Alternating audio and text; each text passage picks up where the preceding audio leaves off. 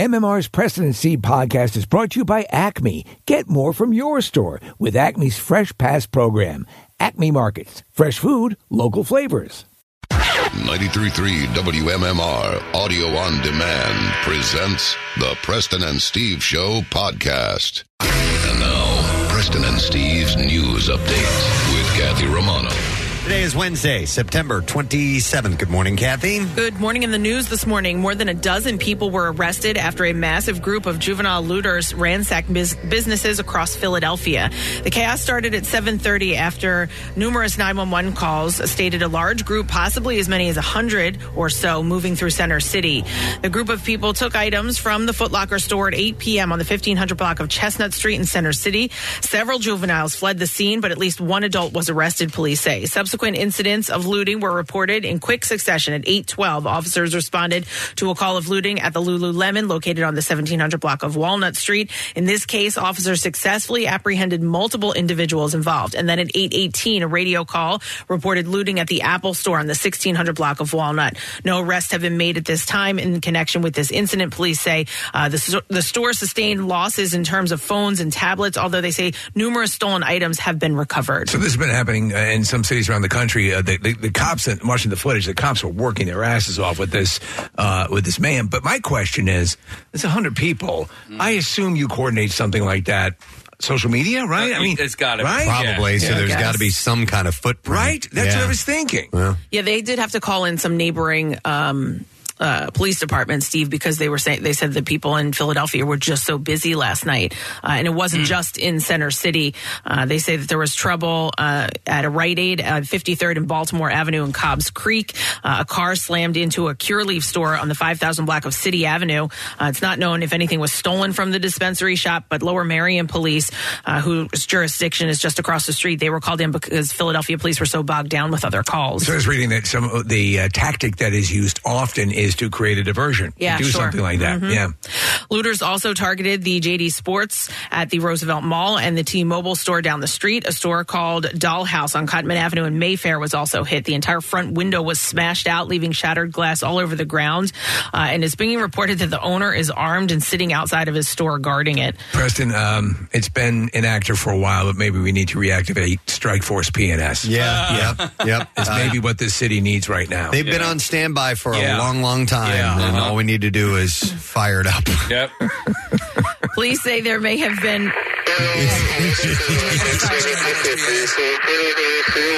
Sorry, I didn't realize we were firing it up right now. Sorry, sorry. It's okay. No, no, no.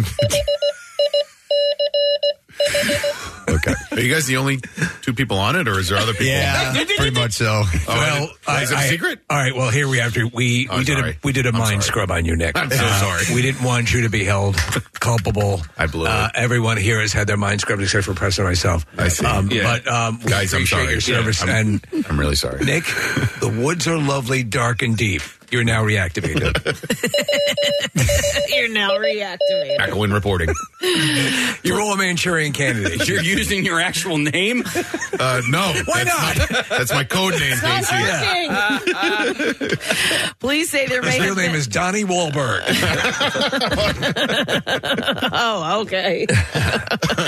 Police say there may have been a caravan of vehicles going from location to location to loot businesses. As of midnight Wednesday, police said at least 15 to 20 people were arrested, two weapons were recovered, and one police vehicle suffered damage. No injuries have been reported. Officers will continue to make arrests until all of the individuals responsible are brought to justice, they say. Police are investigating after a flight attendant was found dead inside of a room at the Philadelphia Airport Marriott. Cleaning staffers made the discovery and called police at 1045 Monday evening. Investigators say the 66 year old woman was found with a sock in her mouth. Philadelphia police say that there were no signs. ooh. Yeah, it was weird. This story came out yesterday. It was, uh, it's very strange. Uh, Philadelphia police say there were no signs of forced entry, no signs of a struggle, and no weapons were recovered. According to sources, several sealed sealed bottles of prescription drugs were found in the room. The woman's cause of death has not been determined, and her name has not been released. Uh, we do know that she was a flight attendant that worked for American Airlines, and she was supposed to have checked out of the hotel two days earlier. It's not clear how the hotel didn't realize that she hadn't checked out. Is she from this area, Kathy? They didn't say. They just said she worked for American Airlines. So. I, I know I, I usually, if I travel, I'll pack a hotel suck and sock, but I. Uh, Stop it. Police said the death is suspicious and the homicide Detectives Division is now investigating. Mount Laurel police are looking for an inmate who escaped custody on Come Tuesday. on, this is nah. like a thing. Yeah, know, this I is know. a thing now. Well, this one was a little bit easier. Authorities say Edward uh, Bourbon was in custody of the New Jersey Department of Corrections while assigned to a work detail in Mount Laurel. So he was living in a halfway house It- at the it's time. almost Okay. implied that you should try to run away. But listen to yeah. this idiot. So he was in custody for attempted murder since 2005. Yeah. And he was scheduled to be released on February 12th of 2024. He had just a few months. I know. You moron. Complete moron. Or maybe um, he has been institutionalized and can't. Uh, Doesn't know, wanna be out. Doesn't want to be out. You're thinking a little Oh. Shaw- Shawshank action, Yeah, right? Yeah, it just wants to stay in the system. Good point, Case. Maybe that is it because that to me just sounds stupid. Two thou- he's been attempted murder in custody uh, since 2005. Was expected to be released on February 12th. Have you ever come, year. come along uh, and and had to slow down, or or, Yeah. or you see a road crew, a, a, a work detail from usually a on? Saturdays, Yeah. and not, but like it's usually uh, people who have had like multiple like DUI offenses, Right, And right. they just got to go and clean, you know, the, the sides of the roads. I, I don't necessarily know if they're actual inmates or not. I was one out in, in Western PA one time, and it was it seemed. I mean, there was Yeah, there I've was seen I've seen ones where you could tell that they were incarcerated. incarcerated. Lloyd. Yeah, yeah. Uh, that they were not, you know, just uh, weekenders doing their Right. civic. Uh, uh, what do you call it? Um, when you get uh, Public. Public. Uh, oh wait. Ah, I forgot what they call Community service. Community, Community service. Service. everybody. Yes, I had to have that done, or I, I had to do that myself. But um, yeah, there are, I have seen groups where it's like, okay, there, there's there are active guards watching them Right. while they're working. So when you were know. doing your deal, you were probably go out do your deal. You had you know uh, you I worked have, in a kitchen. You'd have guys with shotguns No. standing around you. Yeah, Uh, I had to clean up the side of a road once. you did. Oh, on spring break, huh? Do we know this story? Nah, no, I think it. No, I don't think so. What did you do? What did you do? Were you a, a mule, Uh, a my- drug mule? No. well, it was when I was laundering money, and then uh, What'd you do? uh, no. So uh, my my friend and I, my uh, college roommate and I, we had a house at the shore, and we had to clean up the stretch of road uh, from the Garden State Parkway coming into Avalon. and this was a punitive thing for a, This a- an was infraction because, of some sort. So there was a, a restaurant closed on like the, the uh, their little like boardwalk there, and uh, it had you know shut down. And there was a sign outside it with 24 flavors of ice cream, and we wanted that sign, and so we went.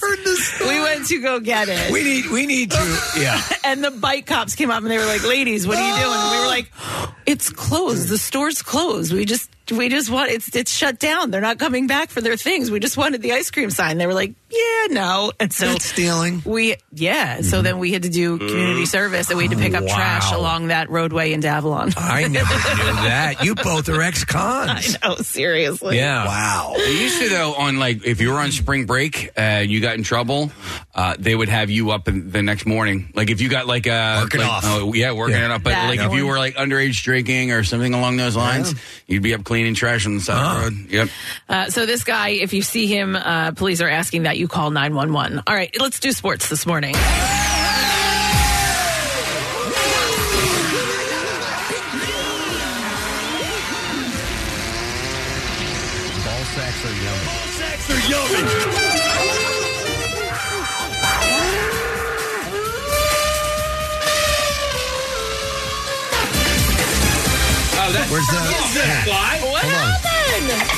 The channel was turned off, and I'm like, I can't hear any of these sounds.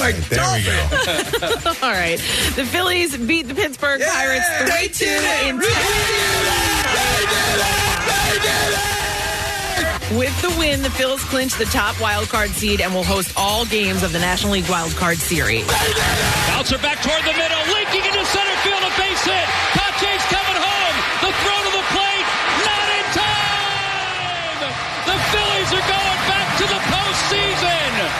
Game one will be on Tuesday at Citizens Bank Park. Outfielder Johan Rojas and reliever Jeff Hoffman, two players who weren't even on the opening day roster, helped the Phils to the win last night. Rojas won the center field job and won the game with an RBI single. Hoffman has become a trusted late inning reliever and earned the, the win with a scoreless 10th inning. The series continues tonight, and Ranger Suarez will get the start. The first pitch is scheduled for 6:40 tonight.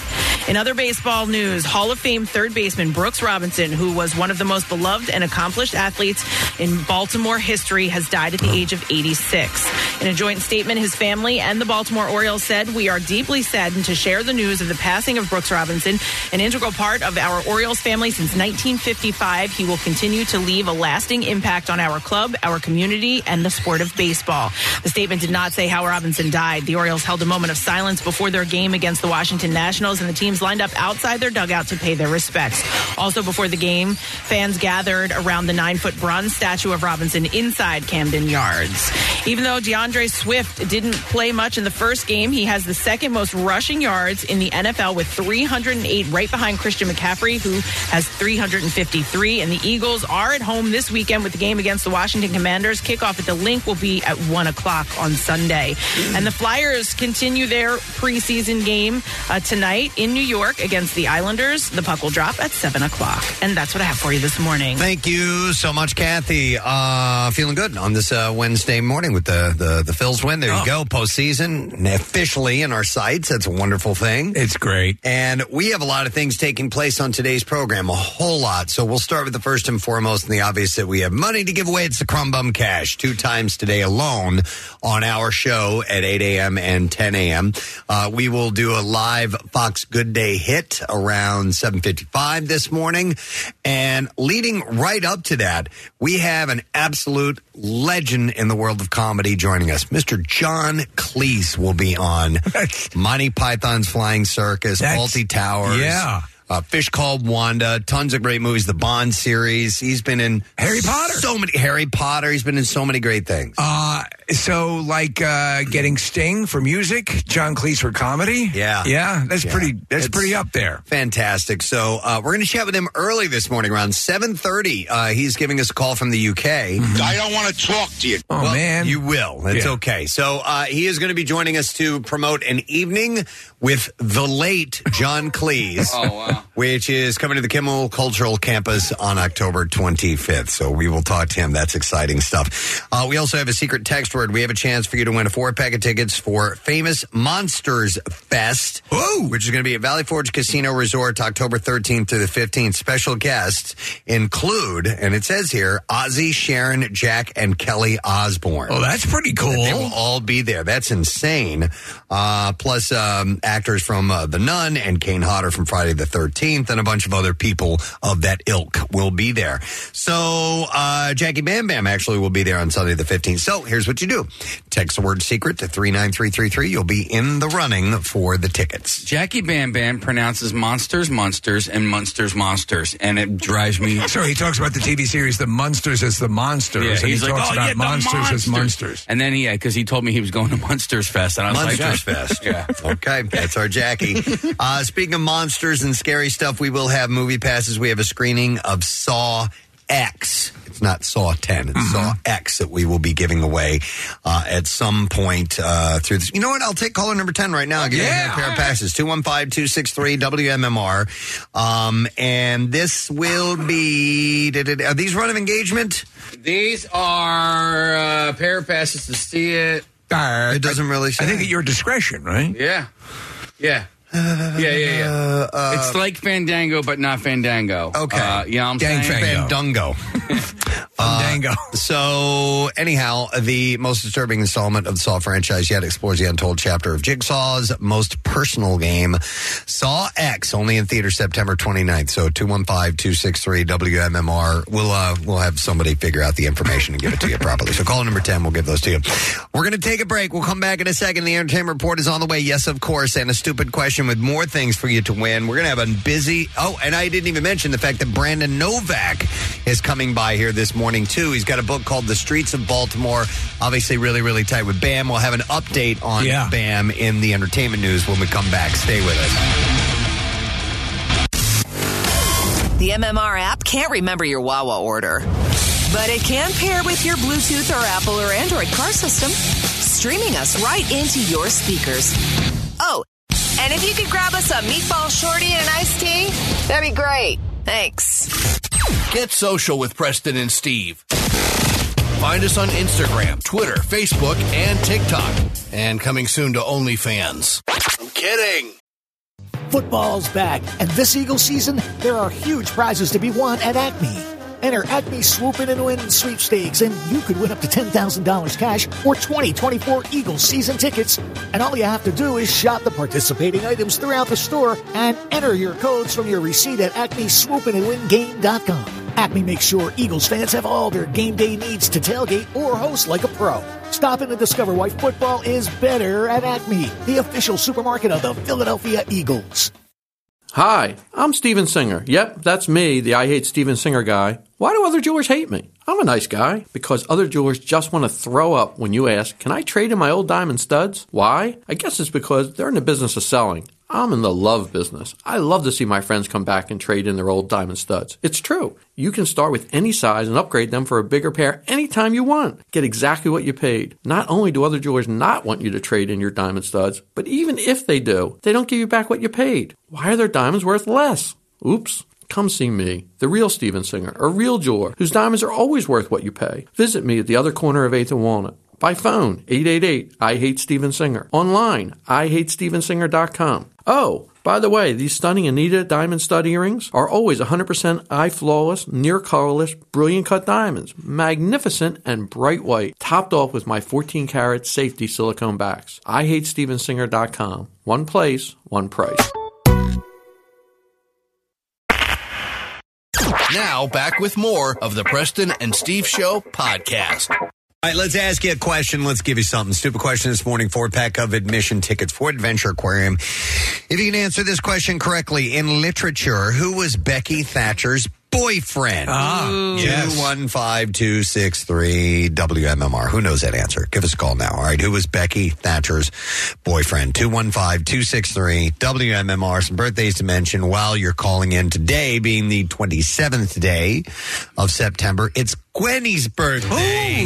Gwyneth Paltrow. Pepper Potts. Yep, she is uh, 51, so she had the big 5-0 last year, and settling into her 50 now, 50s now at 51. Even despite uh, Goop, I uh, I really really like her. I do think too. I think her, especially her dynamic on screen with uh, Robert Downey. Uh, they had such a casual wordplay that was awesome. Yeah, if you go into their when they're really kind of getting into it, Yeah, and yeah, they're, they're kind of uh, getting in a little bit of a scrum with each other. Yeah. the dialogue as they as they talk on top of each other. Yeah. that's got to be hard to pull Sure. off as a uh, uh, as an actor because you're not only saying these things but you're reacting facially to what they're saying while you're still saying your own lines. Right, right, right. It's pretty impressive, and Yeah. and they're you can tell that they're they're tight. Yeah, absolutely. She's an Oscar winner for uh, what is it? The um, uh, Shakespeare in Love. Yeah. She's 51 years old today.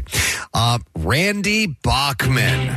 Bachman Turner Overdrive. Also a member of the Guess Who, and he is 80 years old today. Wow.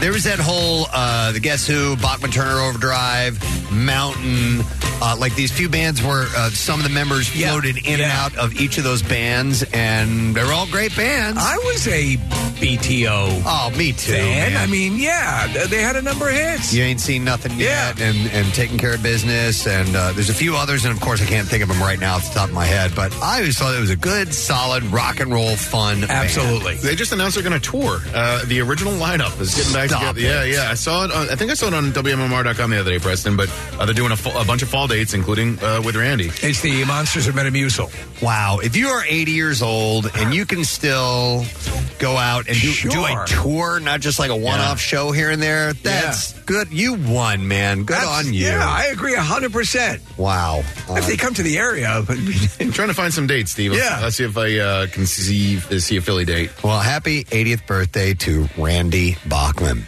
All right, not as big musically, but uh, he was certainly a heartthrob. Shaun Cassidy. the great Shaun Has a Cassidy. birthday today. Yeah, he is uh, celebrating his 65th birthday. What was his What was his big hit? To do run Run, run, to do run. He did the cover of that. Right, right, and, he was one of the Hardy Boys. Yep, my sister was full on crush mode for Shaun Cassidy back in the day. Him and Parker Stevenson were the Hardy Boys. Yep. Partially where we got the name Parker for our son. We had, Oh, really? Yeah, we had. Uh, uh, not because of the actor alone, but the Right. name, and we always liked. I don't know, but uh, but they, we had Parker Stevenson in mind when we were thinking of. I met her on a Monday and my heart stood still.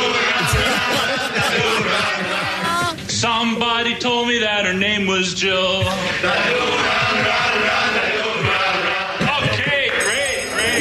Okay, oh, that's such a great scene. Yeah. That's all he had taught them in English class. no, he also taught them curse words, right? That's right. Uh, son of bitch. Yeah. Yes. S, Yes, F. that's yeah. right. Uh, so Shaun Cassidy, I think he went on to direct and yeah, things a like lot that. of directing Write and direct, writing. Yeah, and uh, I guess um, step brother to the late David Cassidy, right? Yeah, uh, and he celebrates his 65th birthday today. Uh, actress Anna Camp, uh, who was a member of Pitch Perfect. Oh, Yes. Um, the Help, uh, True Blood. I always thought she was super cute. She is very, very cute. Uh, and she turns uh, 41 years old today. So happy birthday to Anna Camp. And then we have, uh, ah, Jenna Ortega. Oh. Wednesday Yeah. Addams. Uh, just the best show. I fell for every bit of that. Uh, it's great if you Loved have, it. if you have been putting off watching Wednesday or you Ah. listen. Um, it, it operates on so many levels. It's a great mystery. It's got horror elements to it. Mm-hmm. Yep. It's got Tim Burton all over it. Oh, man. but in, in the best of ways. Yep. And she's. I can't now. She's so good at it. You can't imagine anyone else taking on the series like that. Yeah, and I'm wondering what they will do. And, and this is not much of a spoiler alert. You may have seen something like this coming, but I wonder what they'll do in the next season because she kind of softened as the show went through. Yeah. and that's very uh, anti- the antithesis to Wednesday. Right. We'll see. I, I imagine she'll reel it back and be just as cold as she is in the beginning of the series. There's one character that ended up dying that I wish had made it through. Um, you know, and I don't want to give it away if you haven't seen it, but a very tall woman. Let's just say that. And Steve, uh, speaking of Tim Burton, she's going to be in uh, uh, Jenna Ortega. I mean, is going to be in Beetlejuice too. Yes. Yeah. Perfect. Perfect. Uh, so she turned. She's 21 today. If you um, want to see her um, a little bit more in the Altogether, watch the movie X, which is a horror movie, and uh, she's great in it. So Jenna Ortega, 21 today, going to go out and just get hammered. Hammered. Just get wrecked. Have her first beer today. Uh, and then the last birthday, and this is a milestone birthday, and we would like to wish a very uh, wholehearted happy birthday to the one and only Mr. Marc Maron today, Oh. uh, as he turns 60 years old. He's awesome. Love He's Mark, the best. yeah. Last time we had Marc Maron on, uh, he was super duper complimentary of our show. Yeah, yeah. And uh, couldn't wait to come on and do the interview. And uh, he does a great podcast. He's turned into um, a, a wonderful interviewer outside of a great stand up comedian and actor. I think was was Obama. Was he active president at that point? Was Yeah, he- I think so. It I was early, was, early on Yeah. in, in uh, I mean, he, he interviewed uh, the president. a sitting president. Yeah, yeah. Pretty damn impressive. So uh, we love you, Mark. Happy birthday to you, sir.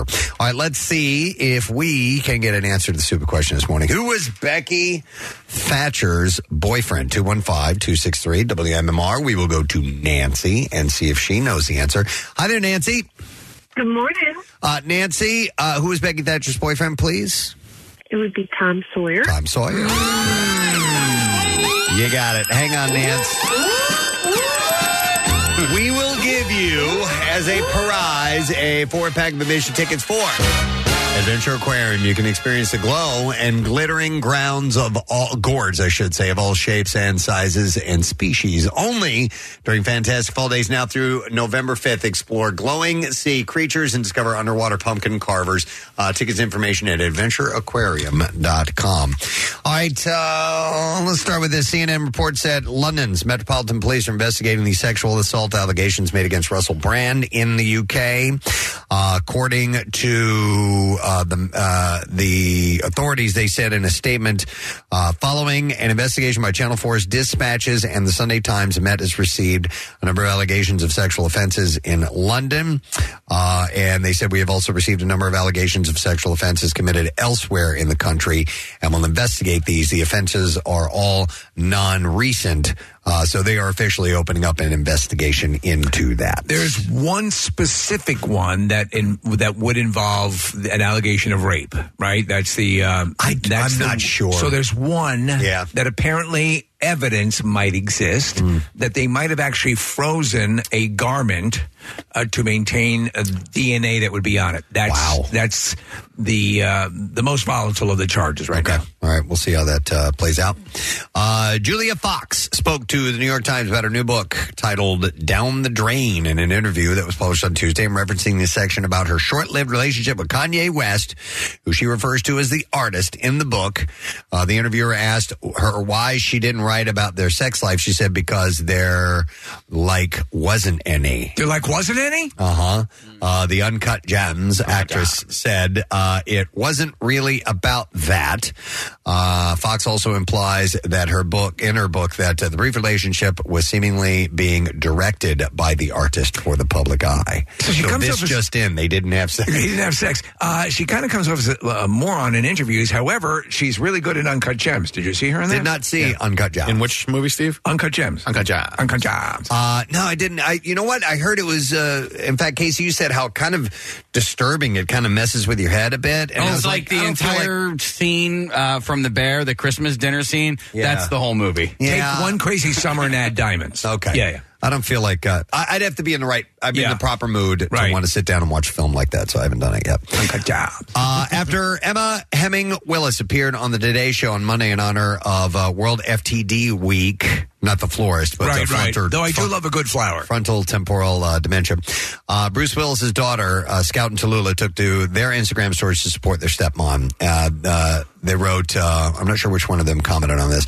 I truly could not be more proud of Emma for being willing to step into the public eye, even though uh, it's terrifying to share a family story in every in, in service of spreading awareness about FTD. Scout wrote that alongside a clip showing uh, her and said, Emma, you are such a champion for this cause, and you inspire me every single day with your bravery and deep, deep loving. So You know, it's wonderful to see, and it's it's a wonderful thing to see. Uh, Demi Moore and you know that those girls are with her and Bruce Willis. Yeah. and the way both families blended, Yes. and have supported each other. you can only hope that that marriages end, uh, and and you can carry on like that. right, especially when there's a crisis that they're dealing with. Absolutely. Okay, I, I headed this story simply because of the headline. The headline says Kylie Jenner holds Timothy Chalamet's finger in Paris. Oh my God! Wow. Wow. Tonight we begin the BBC One report with a story about a finger being held. Kylie Jenner apparently holding, grasping, some have said, clamped on to Timothy Chalamet's digit. Uh, Kylie Jenner and Timothy Chalamet continue to take their romance public. That hurt. Let's go, you bitch! Uh, maybe, maybe he was about to fart, Oh, and he asked her Pull my finger. to pull the finger. I Uh, Pull my finger.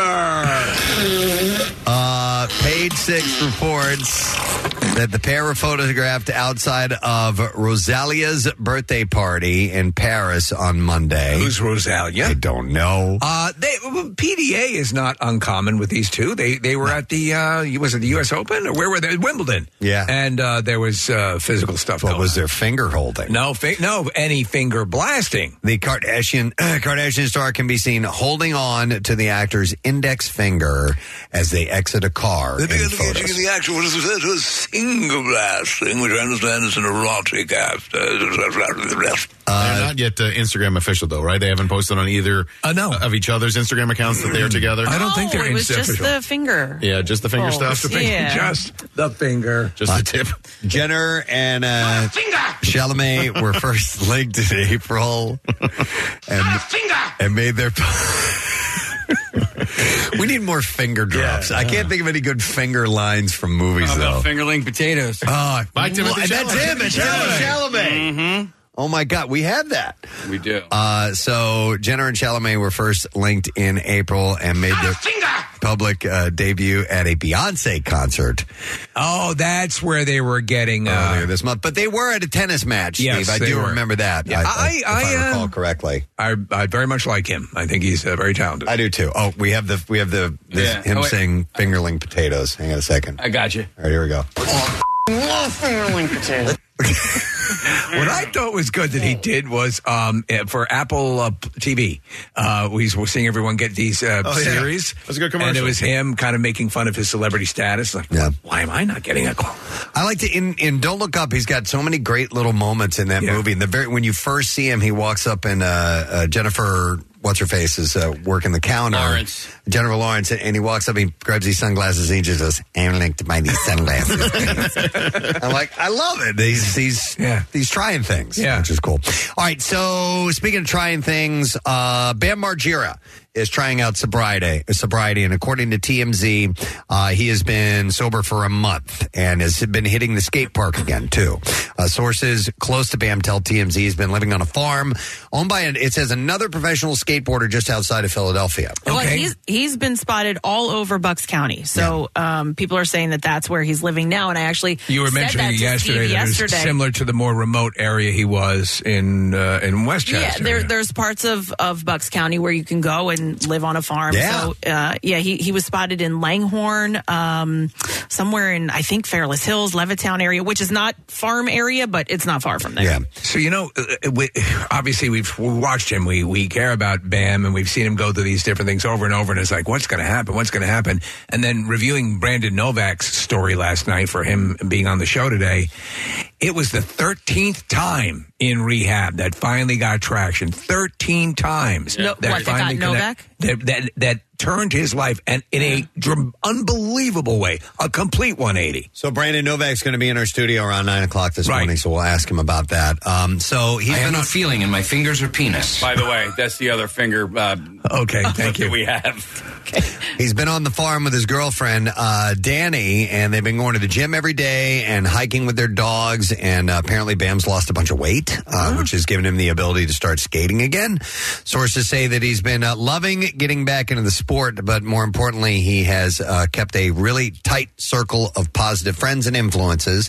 Uh, Danny gave him an ultimatum. Apparently, they said that's helped, which is um, uh, you take me or take the bottle, and that's it. Okay. So he feels this is the first time that he's wanted to get sober for himself, according to sources, as opposed to being forced by family or friends to go through an intervention. Uh, he's also got the law on him. That Uh, doesn't so- hurt. uh, so he's been in a legal battle with his estranged wife Nikki over the custody of five-year-old kid Phoenix. Uh, she was granted temporary sole custody of the boy last month, following an arrest and citation for separate instances of public intoxication. Uh, Bam's been able to FaceTime with Phoenix about four times a week. So, so knock on wood, things seem to be going in the right direction. And we'll see. We haven't really, you know, tried to reach out to him or anything that yet because he's got all that going on in his life. But when th- if things keep looking better, maybe we'll reach out to him and see if he wants to come on and talk. I keep saying to, to Casey, just kind of getting the temperature about you know April and everybody, and and and and I know that you're you're a little bit more connected in that realm, and, and the the notion is to just give them the breathing room to handle all this. they, they need space. They don't need us uh, all over them right now. It's just uh, really It's too uh, serious. too serious, and it's, you know a private matter for the moment, even though it's very public. A friend of mine did see uh, Bam out actually at a bowling alley, and I asked, I said, "How did he look?" And she said, "Not drinking. He looked fine. They were, you know, just kind of hanging out like normal people." More No- importantly, what was his score? I don't know. She, but she said like no one was really bothering him or anything. He was just kind of chilling. All right.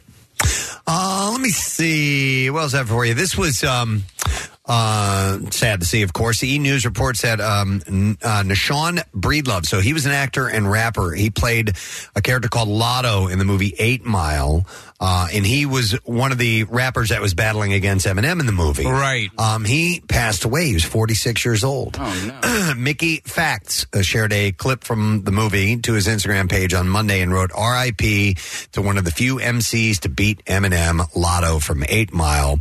Uh, whose friends lovingly called him Ox. Uh, he said, You'll be missed for your tenacity and aggressiveness. Uh, Breedlove's cause of death has not yet been known. That's a great movie, man. It is a really- Eight Mile is a really well done movie. Kim Pastures and Yeah, and so she's Michael really- Shannon. yeah, Michael Shannon. He Yeah. plays kind of the jerk uh, boyfriend to Yeah. Kim Basinger in that. But uh, there's there's some good people in that in that film. Uh, let me see here. Phoebe Dynevor reflected on all the media attention she's received while dating Pete, Pete Davidson during her cover story uh, for Elle, which was published yesterday. The Bridgerton actress uh, said the whole thing was very surreal. Uh, she and the SNL alum dated for six months in 2021. She said it just goes back to being naive. Uh, I didn't think anyone would care. Uh, I was just being a young woman and dating, and somehow that provokes conversation. There were, Footloose and fancy free. there were lots of hard lessons I had to learn through basically just having a personal life. She said, You realize, oh, I can't live my life in the way that I used to. I have to keep my cards slightly closer to my chest.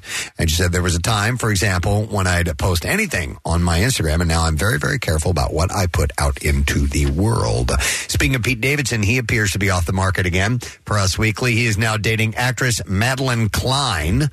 Uh, the pair reportedly spent the night at the Beverly Hills Hotel. Ooh, maybe they had sex. Stayed for breakfast together. I think we were just holding fingers. Oh, just holding fingers? Yeah. Well, that's Um, uh, that's uh, halfway to first base. a source said that they were really low key and kept things casual, wearing baseball hats. Uh, where is she from? Don't know. Okay. What's her this name is again? actress. Her name is uh, Madelyn Cline. She's got a ton of um, Instagram followers. Uh, I pulled it up the other day, Preston. I think I'll Okay. find it for you. Um, see if you can see what she has. She's been in. purty. She's- yeah, she's very purty. Um, so how do we know it wasn't just a, a friendly overnight hangout? Well, we Well, their technically- fingers were all red. We don't, but it's worth noting that in addition to the Us Weekly report, multiple sources confirmed to people that the couple have made their romantic relationship official. Can't even point. Um, Oh, okay. or do you, what? She was in Outer Banks. Oh, okay. Okay. All right. So, um, I guess I got a thing going on. Did any of you guys watch that? No. I did not. No, I know that Chuck watched it, right? What the Uh, show? yeah. I told that was like I started watching it, got a little into it, and then I was like, I'm watching a real life Scooby Doo. I can't take it. It's ridiculous. I watched the last episode of the fi- of the second season, and I didn't. As I'm watching everything unfold, I'm like, oh, I, I don't. What were there like uh, 15 episodes before that? I'm like, I don't need to watch You don't those need- other 15 episodes. That's a episodes. bad sign when you can jump in 14 or 15 episodes into a series. I mean, know it- exactly what's going on. But and it was like th- there was one episode they were in like a graveyard and Yeah. like there was and I was like, yeah, I was like, this is Scooby Doo. I mean, they just eat the dog. they literally had that sound. Uh, oh yeah. Oh, my God. I know the sound. I love it. We both did it.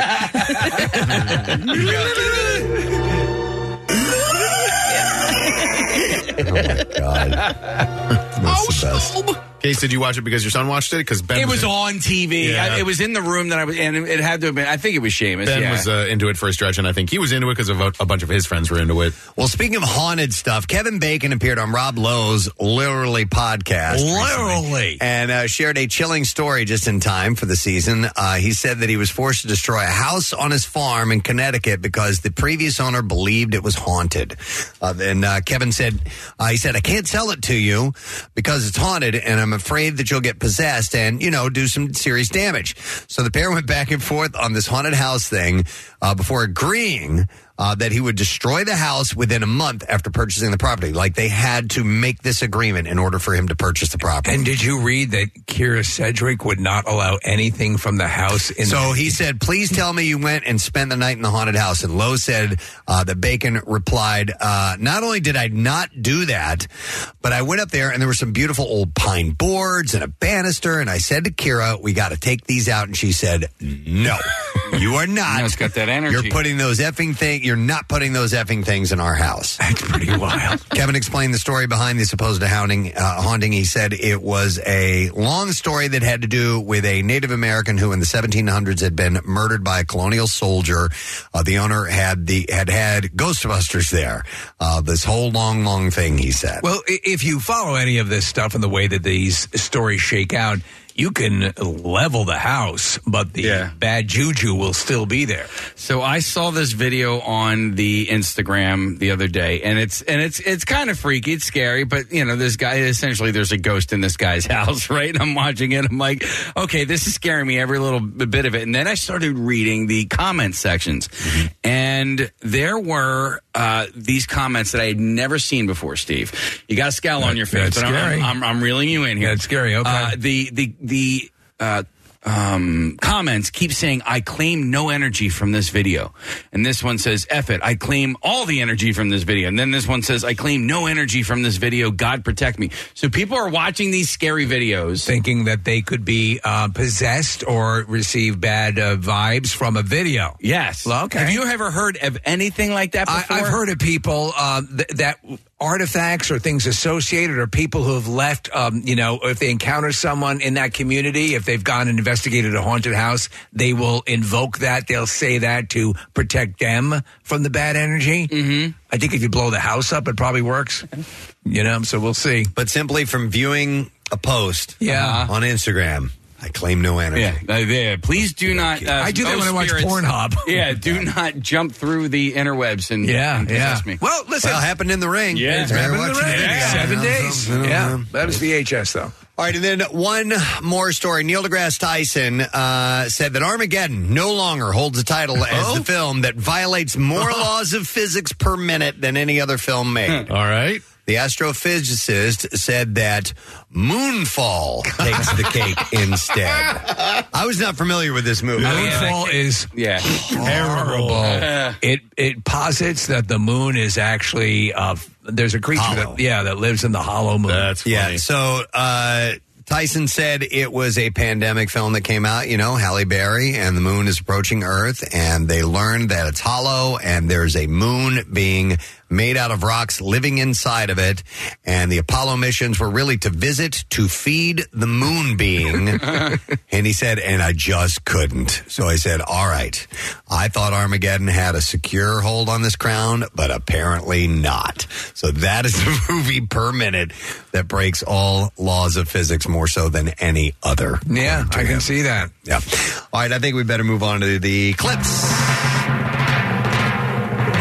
Spy Kids Armageddon is about the children of the original Spy Kids when they unwittingly help a powerful game developer unleash a computer virus that gives him control of all technology. And here, uh, director Robert Rodriguez talks about the possibilities of another sequel. As the first Spy Kids series, we had a, a movie in the theater every year for three years straight for Spy Kids 1, 2, and 3. They were consecutive. We were just finishing one and starting the next.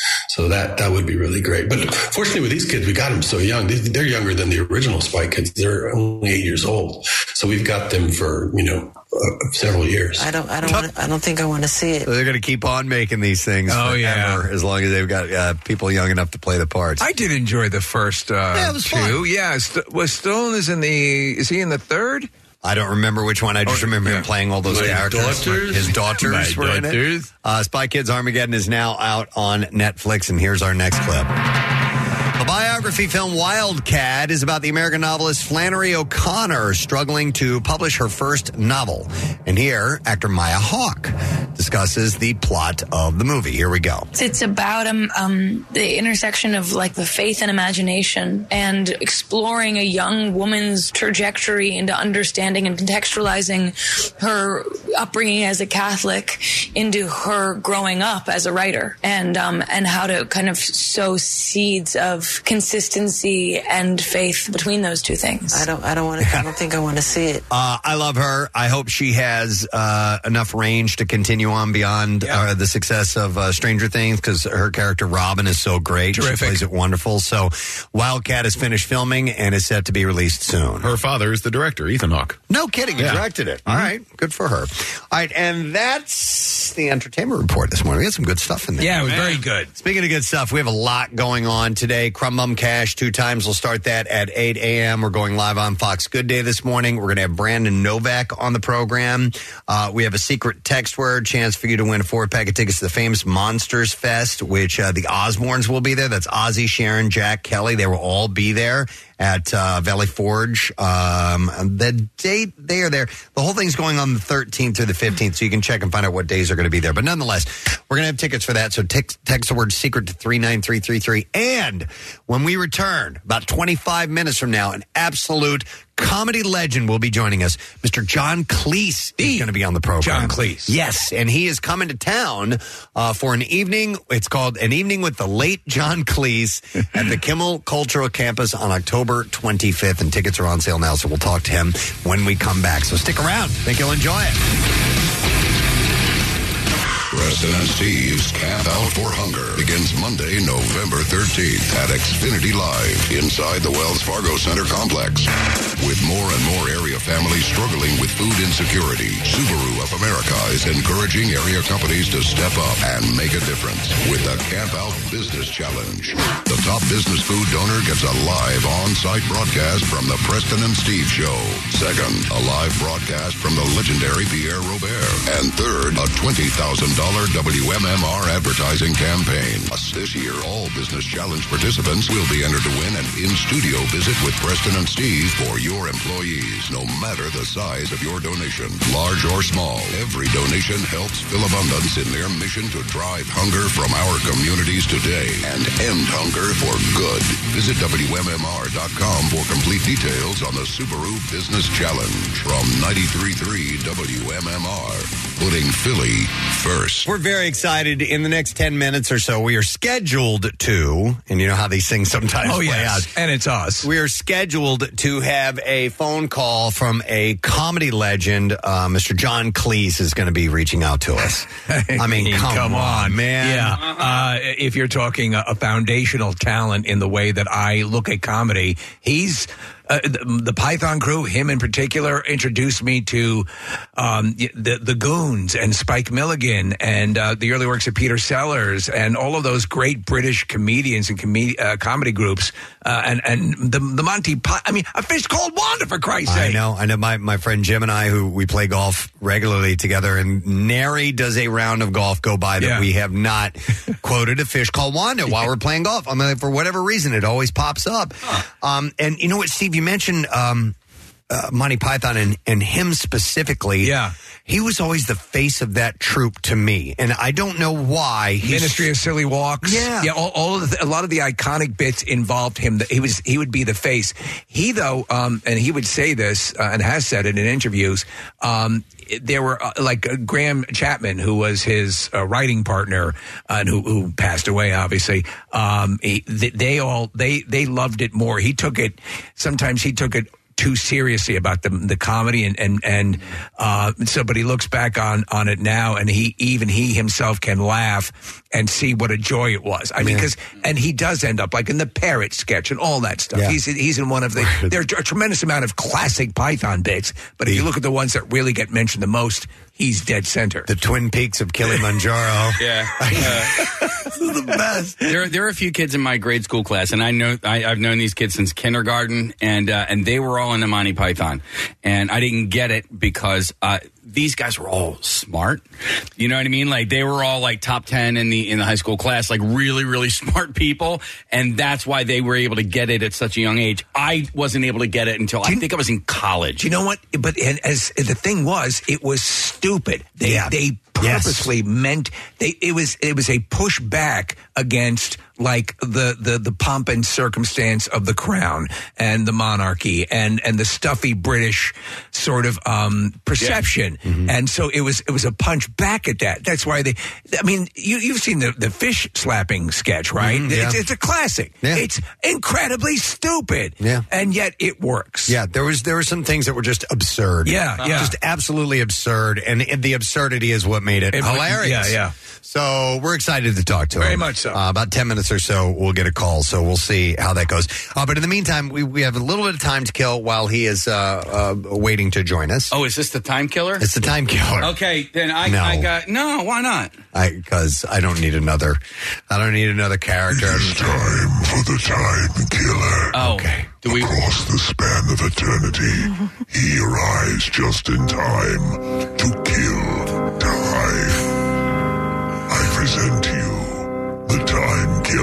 Thank you. Thank you so much. And I, it's hard to follow up a voice like that, but I will do what I can. Um, so let's talk about first dates for a moment. Yes, I'm going on one later. Uh, well, congratulations. I wish it, Do you remember how nervous No. you were before going Terrified. on that first date with someone that you don't really even know yet? I had so many, like, um, I, I think it was a movie date, and I had, um, just in case, I had the entire movie timetable section of the newspaper folded up in my pocket in case we had to, if, if I screwed up or there was something Oh, that I, really? I like I Oh, okay. yeah. Yeah. and then I took advice on on on uh, you know eating and what you should eat and what makes you look stupid when you eat and stay, stay away from messy foods. Like I was terrified. Wow, You know, I've only been on two first dates in my entire life. you went right to the third date. Uh, no, no, no. I, uh, my wife and I, uh, and, and but like even that, it was like a lunch date. It was kind of like an interview. Um, and then, uh, then a girl. Where do you see yourself in ten years? Yeah, and then a girl. Well, like, hopefully in your pants. uh, at some point, I think maybe in between junior senior year of college, she and I went out on a date, and that was kind of it. Like I've never. Do you know what was the most effortless that. effortless date in, in first date in my life was my wife. Yeah. Um, th- that like that that's when that's one of the steps in knowing that she was the one. So Did the other, like, the other hooked up? times that Yeah. you were that you were with uh, girls, they were just hookups. They weren't dates. Well, prostitutes. Because I know that you've been with more than two women. I, yeah, life. but like I, I, but not in the classic sense of like going out on a date. Like I it just. I would like to take you out and, and that sort of thing. That dynamic didn't exist. Yeah, so like my the girl that I dated before my wife, I dated her for three years, and we met in college, and we had hooked up a bunch of times in college.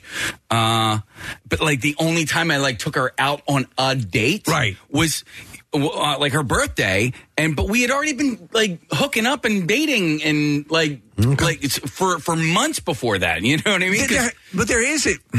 I think, Okay, I think I it's get it. also the. T- I think it's also when you date. Like college dating is a little bit different than when you're out of college and you're actually asking someone to go Yeah. out. Like in college, you're Right. meeting people at the bar. Yeah, you go to a party and yeah. we meet up there. It's or a natural like that. progression. As, as opposed to just you and I. Yeah. Let's go somewhere and let's get to know each other. Right. Kind of thing. Right. I started uh, dating post divorce, and Steve, you know, talked a little earlier about like being nervous or whatever. Um, but I think that's because of what happened earlier in life. Uh, once I was comfortably single. I had oh, no problem Oh, dating at all, problem. and, and it was, and actually, it was a lot of fun. And even if the date didn't work out, there, or there was little to no chemistry, it didn't matter to me because it, I was just going out with somebody new and, and getting to know them a little bit. And if I, I hit it off with that person and want to go for a second or third, cool. If not, we had a nice night. And Yeah. then let's go on and do whatever we're going to do next. you know? Absolutely. So here's a tip Okay. on on first dates, and Does it maybe involve Benadryl. No, it doesn't. Jeez. you no got it all wrong, buddy. Sorry, Bill. Hang, hang back. Uh, this is according to a relationship expert, Paul Brunson's, uh, two of them, uh, Paul Brunson and Mel Schilling. So they recommend instead of the standard, you know, movie or, or dinner thing, Right. Which is why I made two mistakes, obviously, then. that you go for a walk as your first date. Okay. Yeah. Walking with someone is a form of what they call parallel play. You can see how someone enjoys a walk without making physical contact. Is Uh, the rule of thumb, though, to always stay in the line of sight of the prison guards? Uh, yes, Yeah, yeah. probably a good idea. Uh, dinner dates where two people look directly at one another could subconsciously signal a confrontation or fight just because of the I want to fight you. the way you guys are the way you are set up Yes. facing I want to fight you. that you are uh, facing I each don't other. want to talk. to you. I see that as uh, very legitimate. I think that that is, um, you know, first off, that's a great idea to go on a walk or just something that that is an activity that doesn't involve you. Like as Casey, you said, it almost felt like an interview. Yeah. Right. And so that dynamic exists that way. So You are a lush. I can tell by looking at see you. that date didn't work out. I could tell right looking at you. You're not going to give me that. I can tell right now. Yeah. Just me. Pull my finger. Pull my finger. So, uh, uh, no, I don't want to pull your finger. You're a coward. Oh, Oh. Well, I'm afraid you're gonna. well, By I'm- myself, I'll take you I'm going to crap myself. Um, so here's the deal about taking a walk. You could offer up, hey, why don't we, why don't we grab a cup of coffee and go for a walk? Why don't we go out to a remote part of the forest and go for a walk? No, maybe not that. Maybe stroll Rittenhouse Square Right. or, or something Let's like go that. to a place where someone screaming couldn't be heard. Um, so, uh, couples don't have this particular, the, the problem of being set up in what subconsciously might be a confrontational position. When you're taking a walk, you don't have that problem. You're walking side by side. Yeah. Uh, some couples responded positively to the idea. One replied, my husband and I used to go on walks together when we were 16. Now we've been together 21 years. Yeah. You, and you could play it this way as as the uh, walk starts to go, and if it's going well and you do want to look at each other, you can walk backwards. Oh, yeah, yeah. You can do that. Right, yeah, yeah, yeah. Okay. I remember going for a walk with a girl in the woods, and she was like, "I am really scared right now." And I said, "You're scared?" I'm like, "I got to walk out of here alone." boom! I knew by his I body. know, Yeah, I- yeah. 'cause it's like the Because he best started to do his shifting thing. Yeah, yeah. I did not. Let's check the tape. Go to the footage. You were you were shifting. There was a slight bit of shifting. Oh God! I knew it because it was a Brazier joke I heard three days ago. Oh, did you? Is that who told you? Yeah, yeah, All right. yeah, but it's also the way he tells it is way worse. Oh yeah, it Yes, takes is, about yeah. ten minutes. Yeah. Um, so anyway, that might be something to consider if you're, um, you know, thinking about asking somebody out. What do you think, about the walk? What do you think about the notion, person, of, of like a coffee, uh, and- and as opposed to I like, like a uh, that. like a midday thing? I, I like that oppo- now Yeah. as as a more casual approach as to let's go out to dinner, um, meeting for a lunch date because you have a, a more of a finite time, a little bit. Uh, you know, you got to get going. You got busy thing. You're you're busy. You got things to do. And this is the, yeah, you, it, you, you, it doesn't have to be a, a laborious thing. What about you surprise her at work with a full turkey dinner? Oh, Yeah. okay, with dressing, turkey uh, stuffing, and That's a everything. lot. that maybe is so. a lot. I mean, that's going to be hours of preparation. You know, a bag of spaghetti works but easy. In fact, you don't even have to be there. Just mail it to her. you just mail her. I got a bag of spaghetti in the mail. Was that you? Yeah. Yep. Yeah. Yeah. I like you. Do you like me? yep. Your secret admirer. Yeah. This bag of spaghetti Your it secret admirer. represents my love for you. Your secret admirer, comma Casey. Yeah.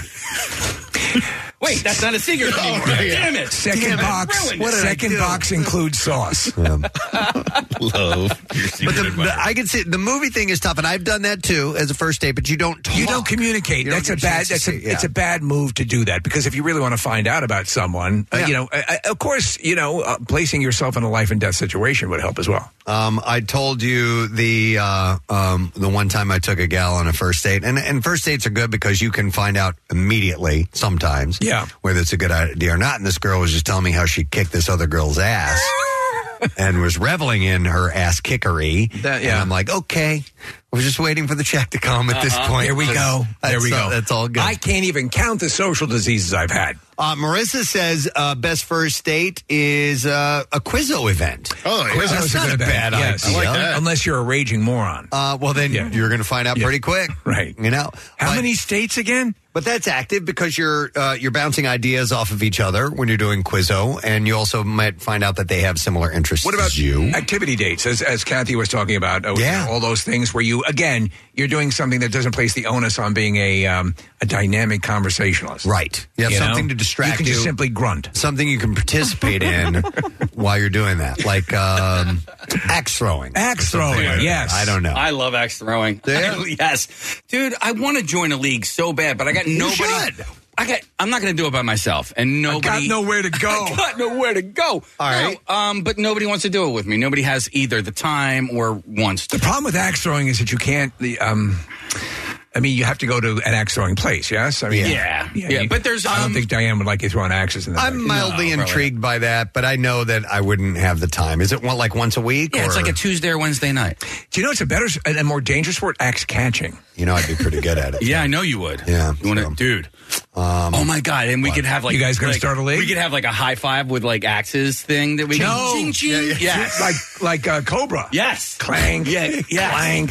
I, that's a once a year thing, man. Like the, the once a week is way too much axe throwing. a once in Yeah. a lifetime. But if you're good at it, once a week is perfect. That's perfect. All right, well, the, we'll wait and the see. expert axe throwers say that. All right. Well, uh, Marissa is, I can see her. She's smiling. She's chatting with our guest on the line. She's getting ready. In fact, she can't stop talking to him. She's smiling so big that she's going to get him on hold and we're going to welcome him. We're going to start our interview. Oh, by the way, this has been the Time Killer. Oh, yeah. yeah. Uh, new character that I was not even aware was created on the show this morning. So- When we need to kill time. all right.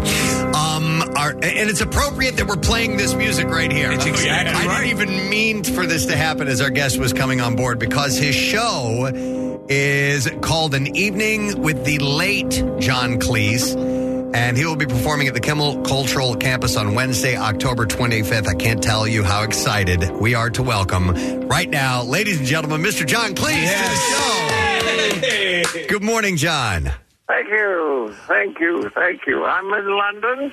And it's quite nice weather. Extraordinary. We get two or three days like this every year. What, two or three, and that's it. And listen, first of all, I am so sorry about your passing. I'm very sorry to hear that, sir. Yes, it was upsetting at the time, but um, you see, uh, I was able um, to to rise again on the third day. wow, That- that's uh, very, very impressive. Yep. Well, I had a, um, a, a lovely old aunt who was very keen on Christianity, and she taught me a few of the Christian tricks, and that's a really good one. Of all of them, that's probably the most uh, handy to have is the resurrection gig. Um, uh, you know, handy. And uh, so I, I rose again, and uh, I'm able to go on working, which is important because I still need the money. I mean, just because you die Right. doesn't mean you stop needing money. I, I happened to see, uh, doing some uh, research for the interview today, John, I was watching a clip of you performing what you referred to as your alimony tour, a live stage performance.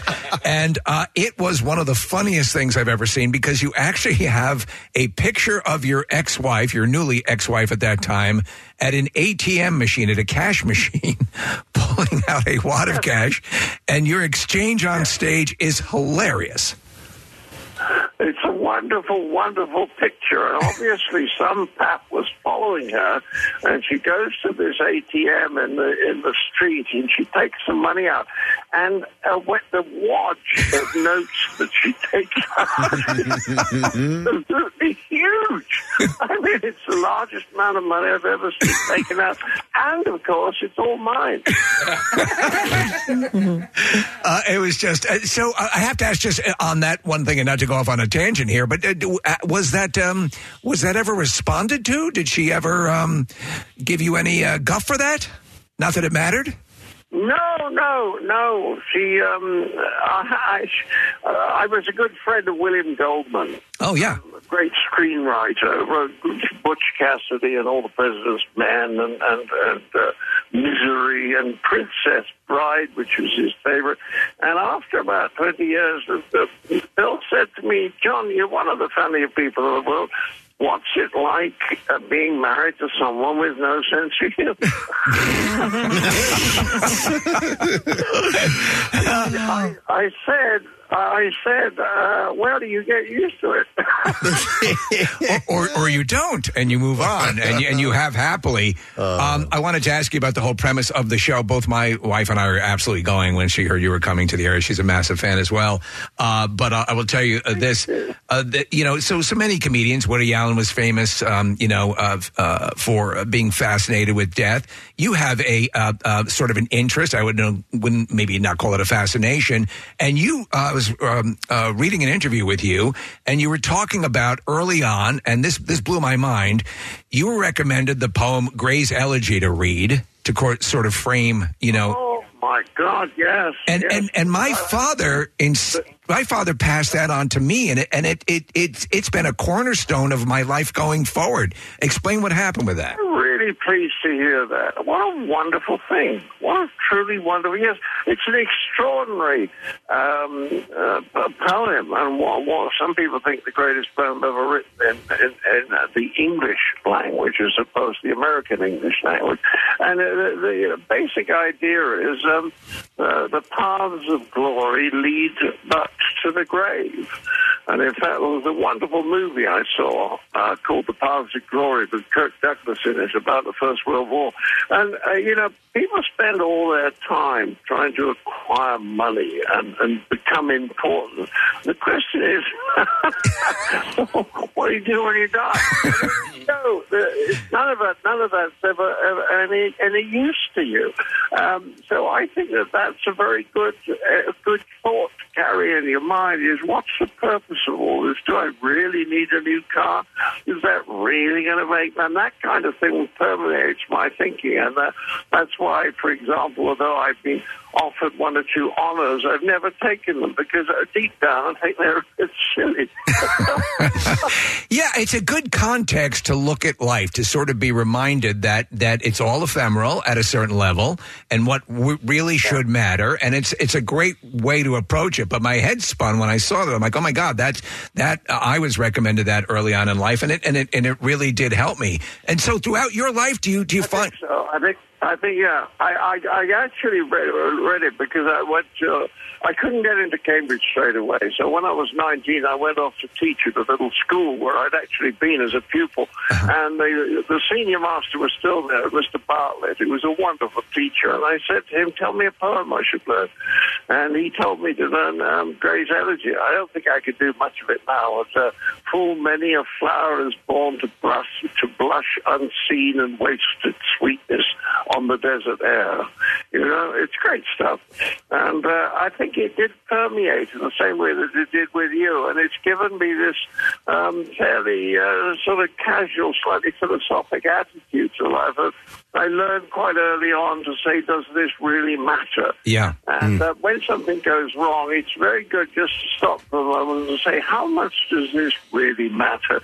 And you know, always not much. it, it, it, it does not matter. I, yeah. I will tell you what I what I, I I do believe that does matter, John, is is leaving behind some legacy, and and uh, as an illustration of that, um, Monty Python, um, uh, it- the Holy Grail. When I was in high school, um, one of my my history professor, when we were done with the uh, my senior year, um, as as a final, instead of giving us an actual final, he allowed us to watch Holy Grail, and I fast forward to my my son.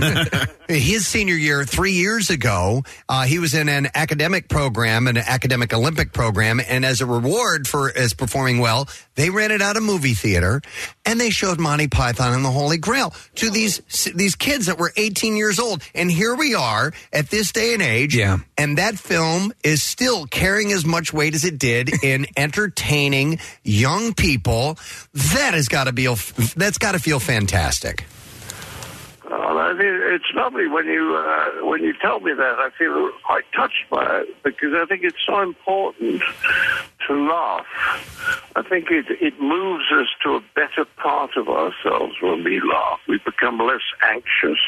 I, I I'll tell you this story very quickly. I went to Sarajevo, and for four years during the siege of Sarajevo, when there were Serbs up in the hill lobbing shells down to them, and people with uh, snipers, Serbian snipers with uh, um, telescopic lenses, uh, shooting people in the street. And they told me that what they did was, um, after dark, they they all used to go to an underground garage, which had been converted into a cinema, and they used to watch comedy films, mainly Python. And afterwards, when they all came out of the cinema in the dark because it was safe, um, they felt better. Now, the whole point is nothing had changed, but they felt better, better mm. able to deal with the situation. And that's incredibly interesting because, as I say, nothing had changed. So, except what had changed was the laughing that moved them to a better philosophical position. Yeah. And I think that's what it does because laughter has some wonderful effects. For a start, it's a democratic thing. It's very hard to maintain a hierarchy in a humorous atmosphere because everybody becomes much matier. And friendly and stop it, try, stop trying to pretend they're superior to other people. So I think uh, laughter is hugely important. And the other thing I would say to young people is most of the funny, really funny things were done a long time ago. Go back and look at Caesar. Yeah. Go back and look at W.C. Fields or the Marx Brothers. You know, these are, they're, they're wonderfully funny. They're much funnier than most of the stuff that's out there now. But young people always think that what has been done recently is, for some strange reason, more important. And the answer is no. The great stuff, most of the great stuff's there in history. Uh, John, I was not really familiar with the Graham Norton show until uh, Instagram um, started uh, bringing those clips to the United States, and I, I've become a fan of uh, Graham Norton. And uh, you reposted a clip not that long ago of you on uh, the couch, and Taylor Swift was sitting to your left, and uh, you told a, a story about cats. And to me, it was just this quintessential John Cleese moment of you being you, and Taylor Swift being a little confused by British people's humor. and, and, and I'm curious as to um, what your impression was of, of that moment moment.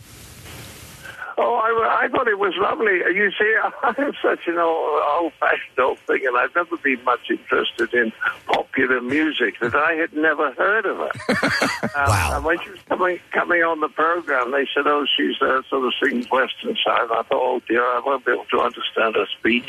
And suddenly she sits down. There's this immensely poised, funny, what cool woman there, you know, um, very very pretty, and but so elegant and effortless.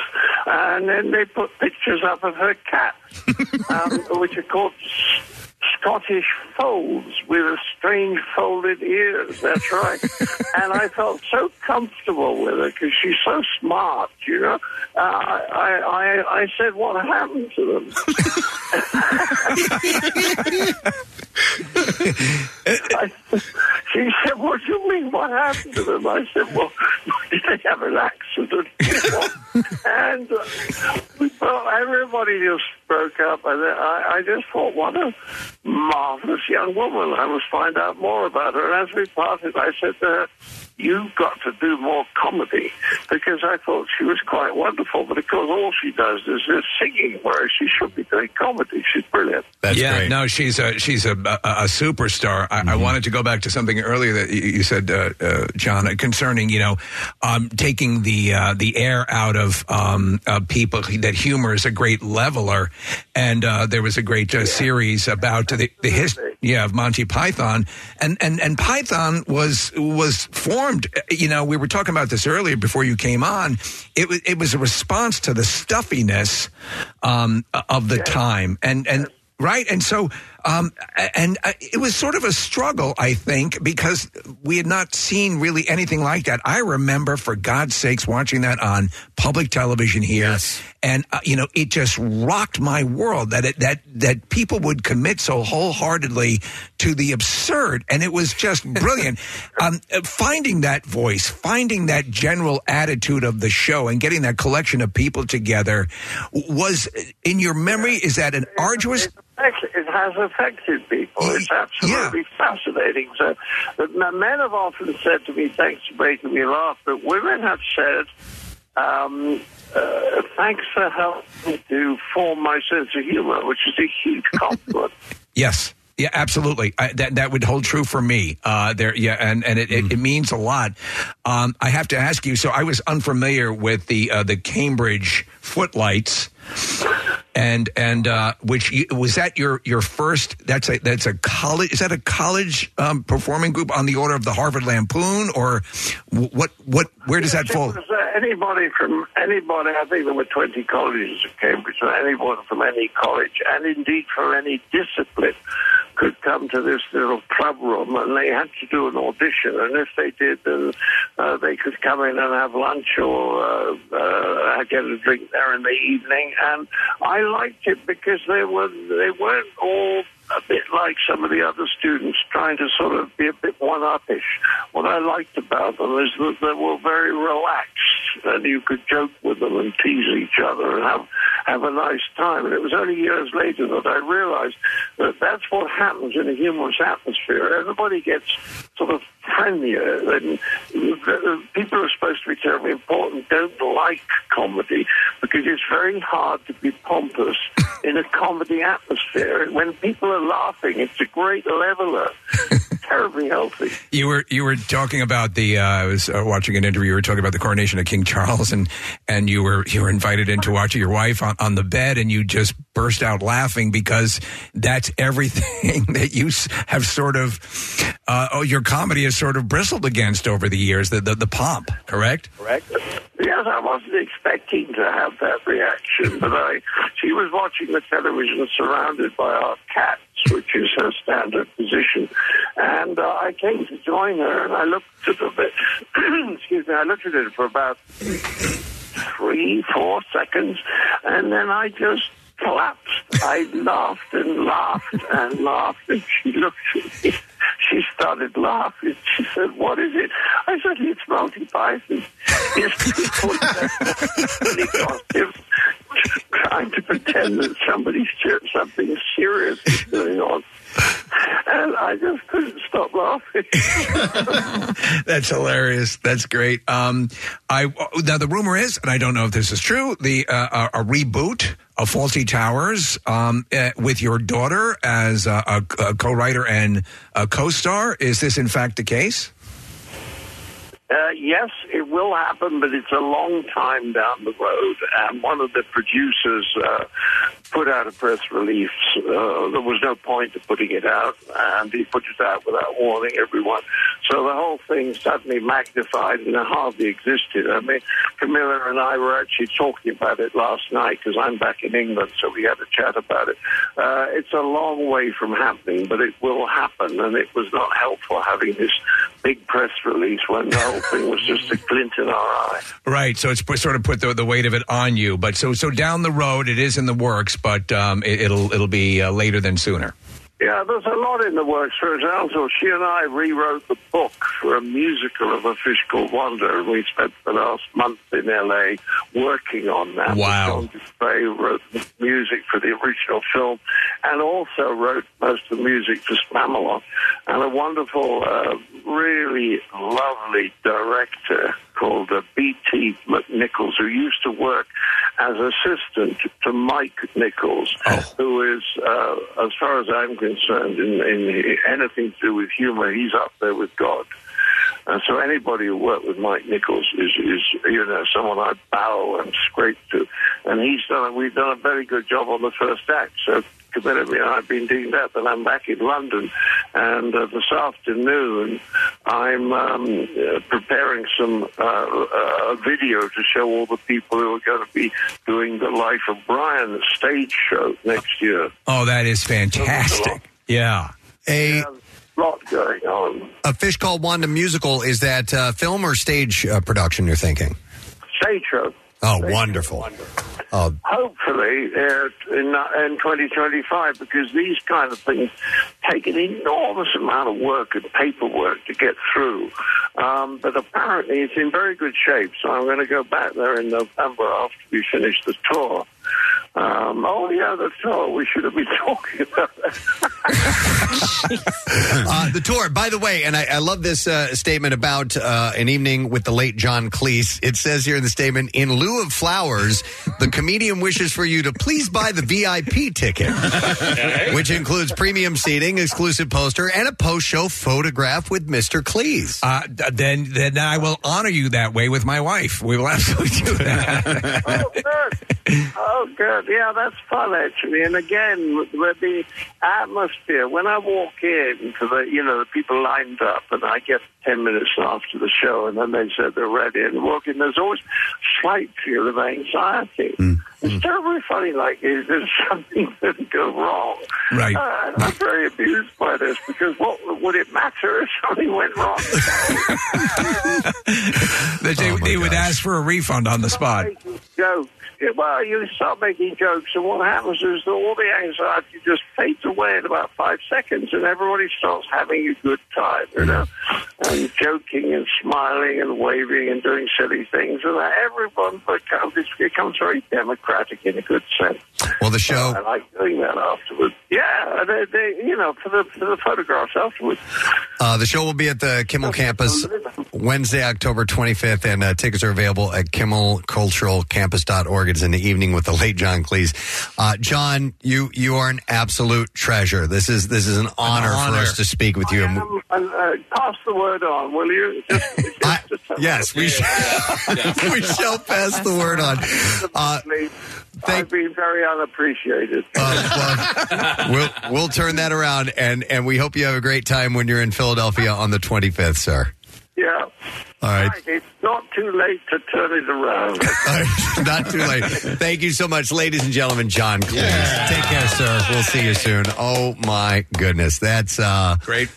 That's one for the bucket list right there. Yeah. No doubt. He's fantastic. We've never, when, we've talked to him before, have we not? I don't think no. I We don't had Eric have. Idle on. Yeah, Eric Idle. That was great. And we talked about the Rutles and and and all kinds of because I think he was doing a there was like a Rutles um anniversary celebration or something along those lines. But he was great because I remember I, I said uh, Michael Palin. We had also talking about the uh, the travel show. But Eric Idle, I I'd said um, I, I said uh, wink wink, and he goes, uh, I go wink wink nudge nudge. He goes, ah, say no more. I mean, like he just went right into it, and they're awesome. Yeah, I was talking earlier about how I didn't get it when I was younger, and then when I um when I had uh, my wisdom teeth taken out, my aunt Pat got me the box set, uh, Monty Python Flying Circus. Yeah. And and so I watched it, and I, at that point, I think I was like 22 years old, and I was like, "Oh, I get it now." Well, it, for, for people who don't know, uh, to want to take a jump in, you can get, um, and now for something completely different, which is a movie where they redo some of their um, classic TV bits. Yeah. And it's done with a little bit more production value. And that's a good sort of primer. Yeah, because they're, they're the the the sketches are shorter. Yep, and yep. you get it's easy to digest. And, Right. and uh, yeah, that's a great one, Steve. That's a good suggestion. Wow. All right, so Casey, question: Are we taking a break or no? Uh, you know what? No, I. And You can't stop this entertainment as a entertainment juggernaut. Matter of fact, Oh, we need to kill one more time. again for the time killer. You thought you were rid of me, but marches ineluctably forward. All right. And you are all my captives. We will. Uh, we'll Now, ladies and gentlemen, President Elliot. we'll kill just a little bit more time uh, because we have to go on uh, Fox Good Day in four minutes, and then Or- Crumb Bum after that. and then we got to do Crumb Bum Cash, and so and then our square dance. Yeah, why not? um, okay. How about that? This is kind of interesting. In Pennsylvania, school, uh, excuse me, a district, not just a school, is uh, hailing the arrival of what they call twin guard, twindergarten. Yeah, this Wow, is wild. this is my school district. There are Wait, what is this? 17 sets of twins. This is your school district? Yeah, 17 White set- Marsh, yeah. 17 sets of twins just in kindergarten. What? Yeah. Just in kindergarten. What? kindergarten. That sounded like Mel Gibson. What? What? Uh, yeah, and they're they're absolutely adorable. They their pictures have been everywhere. They you know kind of uh, What? they put pictures of each set of twins together, all seventeen of them, and they're just they're so cute. Uh, did you guys have twins in your classes? Uh, Yes. Okay. The Lampros twins uh, were two very attractive girls, but we didn't have. I mean, that's it. Like uh, there was Yeah, like, maybe one other set of twins. What twins. about I the remember- D'Annunzio triplets? Yeah, Yeah, like I remember, you know, Yeah. I had good friends that were twins, and there was another set in the school, but that was Yeah. all I remembered. I don't. Don and Dave Seidel. Those are the only ones I remember. And the uh, Cornacchia brothers, which was always interesting to me because they were fraternal twins, and um, Chris was this uh, dirty, straight Italian boy, and Michael was this prim, proper, gay Italian boy, and uh, they they could not be more opposite Sounds in like a personality. sitcom. Yeah. Okay, let me ask you. Even though uh, fraternal twins, uh, they still look a lot alike. Yeah, not really. See, Maybe because my my uncles are fraternal, but they are almost identical. Yeah, sometimes that right? that happens. Yeah. See, uh, Yeah. Preston, you might think look at them and think these guys are cousins. They actually they have cousins. Michael has a cousin and Chris has a cousin, and Michael's cousin looks more like Michael, and Chris's cousin looks more like Christopher. And it's just funny to see in that family dynamic. But um, the other joke in that family was that uh, Michael did all the eating when they were in the womb together because he came out. yeah, yeah, he came out much bigger than Christopher did. Uh, Kathy, it's the Colonial School District. Yep. Yep. Okay. Yeah. Um, so Montgomery, the, the Twindergarten. It's in Monco, uh, Monco. Seven pairs of twins are starting kindergarten at Ridge Park Elementary School. Six sets are attending White Marsh Elementary School, and four are starting at Plymouth Elementary. They should put them all in one class and then pay for the teacher's therapy. Yeah. Well, Yeah. you know what? Some of them, because I did see Six ABC did a story on them, and some of them are in the same class, and then some of them, you know, were separated. I think that was kind of like a parent's decision. And the the one set of twins, the they were two little girls. She goes, "Well, we were allowed to be in the same class because we don't really fight." Uh, well, don't and they of course the great the the great I don't know if it's a myth is that uh, twins develop twin speak. Oh, Yep. yeah, they do. their own So- language to a certain age, Right. And then it kind of fizzles out. Yeah, my brother has twins, uh, a boy and a girl. They're turning two uh, actually next weekend in uh, October, and um, they definitely. They're, right now, they're doing that twin speak. Like they'll say something, and everyone's like, "What did they say?" And like the other one will look at us and try to tell us what you know wow, what the that's other one was saying. village of the damned. I love that twins, identical twins, will do this, and you've seen it before, where they rehearse the exact same thing Yeah, and yeah. say it at the exact same time together. Uh-huh. There are movies and stuff where, and in fact, that it's it's got it's got some kind of a, a name to it that whatever that is when they when they learn the and they say it at the exact same speed with the exact same inflection, Mm. and it's just it's bizarre. It's it's, pretty weird to see people doing that. I that. couldn't help but pull pranks if I was an identical twin. Did you ever see the movie Moving with uh, Richard Pryor? Uh, yes. yeah, he's got twin sons in that, and they keep messing Oh yeah, with people. yeah. with school and stuff. Listen, we got it. We got to go. We got about five seconds here before we're going live on Fox Good Day. We'll hear some music here in just a moment, um, and then we will chat with uh, Mike and Alex, see what's going on in their world. I'm not hearing anything as of yet, Marcel. There there it is. is. There it is. We'll see what's up with these guys. Steve, here we go. All right. Uh, how do you have your significant other? Uh, how, what does it say when you call them in the phone? How do you have them listed in Oh, your as- phone? Preston, let's start with you. I, listen, I'm crazy boring. I've got everybody's name as their name. I'm not interesting at all when it comes to that. I know some people have their, you know, like Schmoopy or whatever it may be, but I, I don't do that. Oh yeah, Oh, yo, yeah. I, my- it's it's it's Claire. uh, Though we do have a ton of nicknames we don't use. I have I will use uh, nicknames for other people in my contact list. For example, uh, I could never quite spell Nick's uh, Nick McElwain's name properly. So in, in my contacts, and I will I have to tell Siri when I'm in the car driving, call Nick make what the f is the because I Only he says it all yeah, out. all, Yeah. all out, and Yeah. that's the only way. And and then Siri recognizes, and then we'll place the call. You know what's funny though is I'm, I'm like Preston. I'm. I'm boring too. I, even my parents are not mom and dad. It's Thomas McElwain. It's Betsy McElwain. Yeah, and, and I, don't, I don't know why, That's but uh, yeah, yeah. I'm the only. I, I'm only, one of the only people I know that does that. I still can't believe Steve can't spell N I C K. Yeah, I know. It's a little slow. Yeah, it's it's the McElwain that's my uh, melon twister. So I hear you. Yeah, I have a good friend, Charisma. Her last name is McElwain. All right. I could not spell that for you right now. I, is it an E? Is it an I? I think she has an E at the end of it. Yeah, and she's the much better looking McElwain. Do you ever do, do you ever place a uh, like a um, like I have a, a- an anonymous name that when I send myself a text it will come up as uh, it'll come up as Mr. Large Genitals. Oh my god, dude! mine comes up So- as King of Farts. Right, right. Yeah. So when you so that no one sees it but you, but it cracks me up every time if I text myself a message Yeah. driving home and I've forgotten about it, uh-huh. and it will say, you know, message from Mr. Large Genitals. Now, how about this one? Not to bring things down, but I'm going to. My mom passed in 2004, but I still have her in my phone. Yeah. Yeah, I've got my, I've got a few uh, contacts. And that you're have not going to get rid of that. Nah, it just feels no final. Yeah, it's already final, but it's even more final. Besides, you have a potential Twilight Zone episode when you get a yes, a call from that number. so true. I tried to remember my home phone number in Wichita, Kansas when I was a little boy, and I did remember it MU34165. So I called it the other day, and my sister's name came up, and she passed about a year ago. Oh, my God. Gosh. Odd, odd to see. Oh, my goodness. do you think, uh, Do you think she stored it, Mike? Did she got access to the old number and that that uh, became her current number or her, her former number?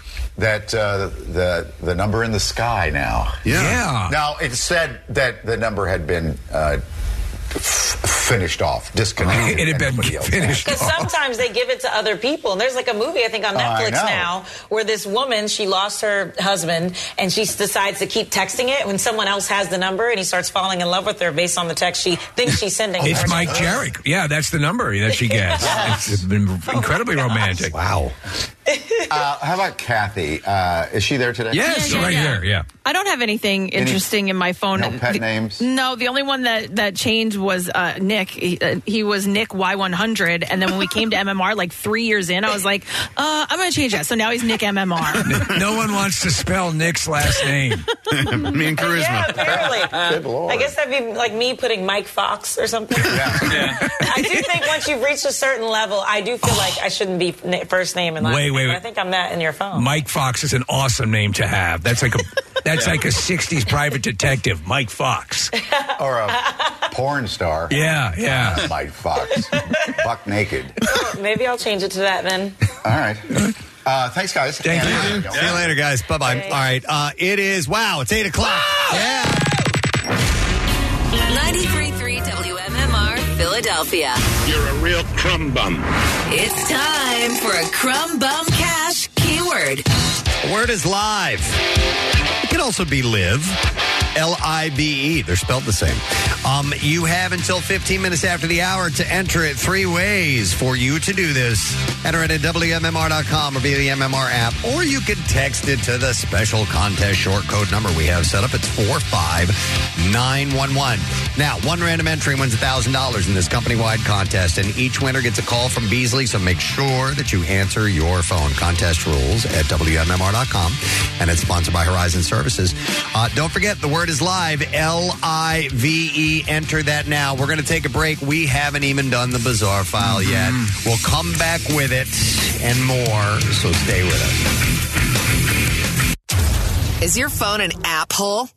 You know, full of useless apps taking up space. Well, get rid of them and get the WMMR app. You can listen to us wherever you go, get important alerts, and so much more. Because, after all, the world needs less app holes.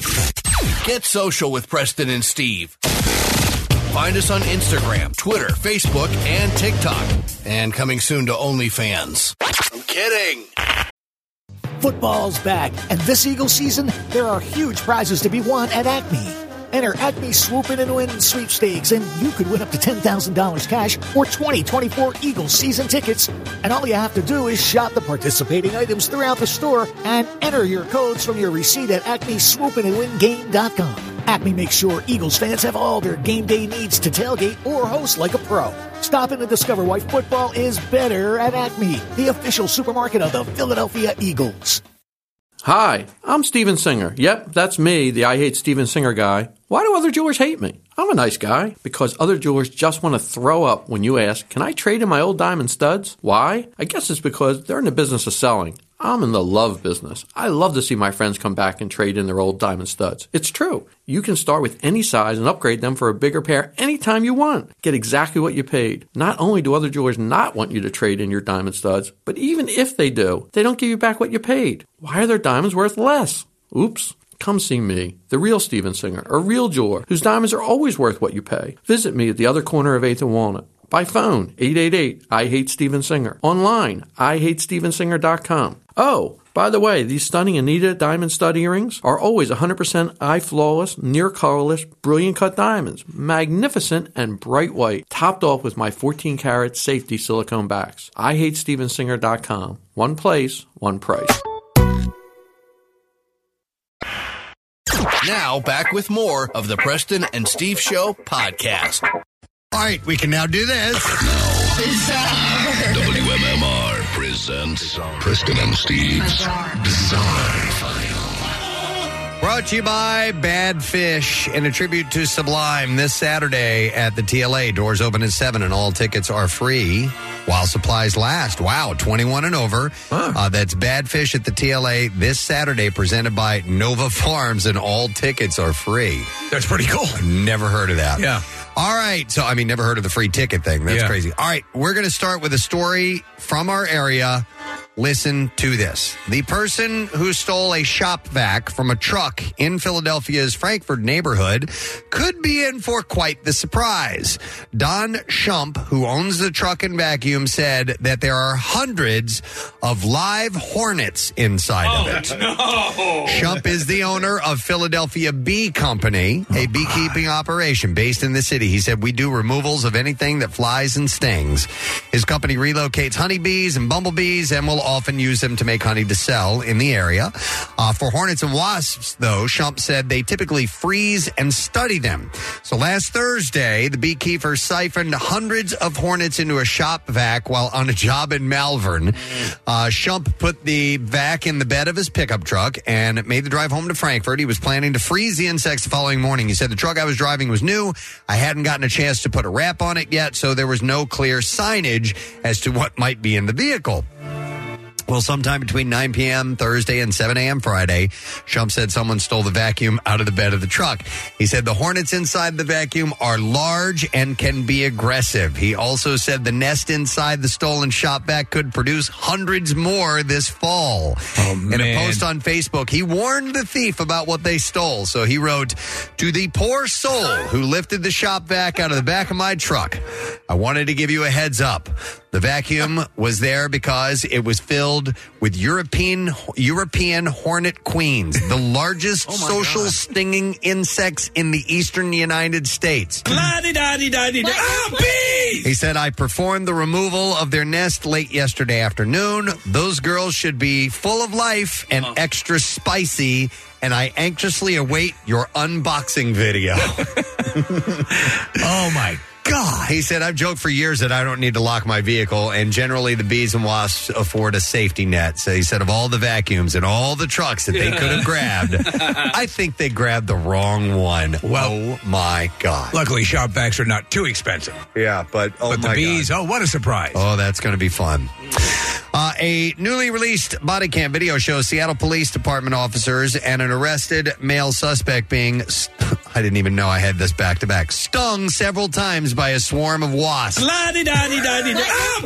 This is an all beat bizarre file. They were later taken to a medical center to be treated for their injuries. After catching and arresting the suspect, officers and the suspect were attacked by the insects. One of the officers also suffered a laceration. Were they sting crazy? Uh, yeah, they they arrested a 22 year old man after he attempted to carjack multiple vehicles.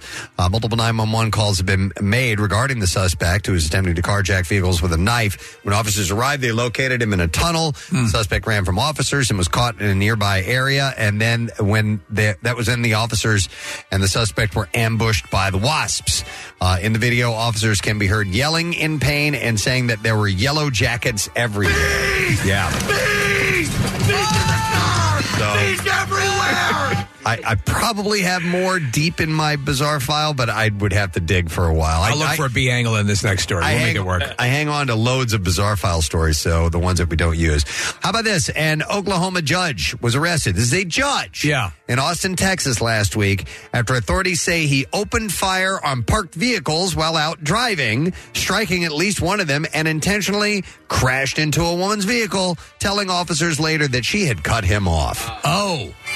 Was did she cut him off because a bee had flown into her car? Maybe that was it. Uh, Brian Lovell, an associate district judge, was arrested on a misdemeanor count of uh, reckless driving, a felony count of endangering and deadly conduct with a firearm, and So it's illegal to shoot at other pedestrians and cars and crash into things. was forwarded to a grand jury for consideration. I didn't know that. According uh, to a police affidavit, officers were called by a witness who reported a man firing approximately five times while driving down the street, striking at least one of the parked vehicles.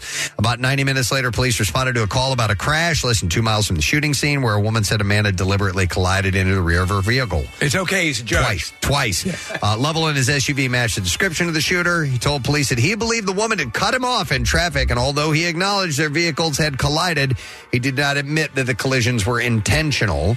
Uh, he told police that there were two handguns in his vehicle, but he said he did not know why he would have shot his gun and could not recall any part of the shooting incident. I don't recall the shooting part. Uh, Lovell agreed to not preside over any cases until his own case. Do you think he would buy that if someone presented that evidence to him in court? Damn good question. I don't think I shot anyone. Yeah. All right, and then uh, we'll do one more story since we're so late in the B file and wrap it up. The Royal Canadian Air Force is investigating an inappropriate and unapproved call sign that was transmitted electronically from one of its aircraft on Monday. RCAF identifiers, otherwise known as call signs, contain four letters and two numbers, and they are assigned to pilots and usually remain unchanged. But on Monday, it appeared one was uh, tweaked when an FC 18 Hornet on a flight. Hornet! When a CF 18 Hornet on a flight in the United Kingdom was broadcast globally as Dick 69. Dick 69? Wow. give that give that jet a wide berth. A spokesperson for the Royal Canadian Air Force said they were aware of an inappropriate and unapproved aircraft identifier that was transmitted electronically by one of our CF 18 Hornets currently deployed in the United Kingdom. The blunder drew attention online later Monday morning after being uh, shared online. The post garnered more than 10,000 views in about six hours. Within its statement, the force said it expects all its members to display the highest standard of integrity and professionalism professionalism and to ex- exercise good judgment at all times. That's an affirmative. D's nuts. Uh, by the way, in 2022, uh, two senior RCAF officers were handed reprimands and minor suspensions after an offensive call sign was assigned to another pilot. So it's happened before. and that is what I have in the bizarre file. You know, I was hoping this might happen. Yeah. Don Shump, the owner of the bee company, has called in. So let's get him on the line. Hey, Don, good morning. Oh, I'm sorry. Let me try that again. I didn't have the uh, the proper button push. Don, can you hear me? I can indeed. How are you guys? We're good, man. thanks, uh, thanks for giving us a call. This is a this is a crazy ass story, man. So you you vacuumed up. So you you remove bees and and stinging insects for a living. So you've done this countless times, right?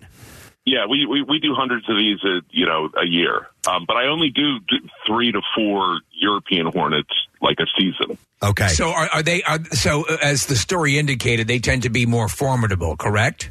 Oh yeah, they're much bigger. Like the queens are as big as the murder hornets they were talking about. Oh, holy Christ, those things are. Yeah, we were talking about that when that whole thing broke uh, broke out in the news, and they're enormous.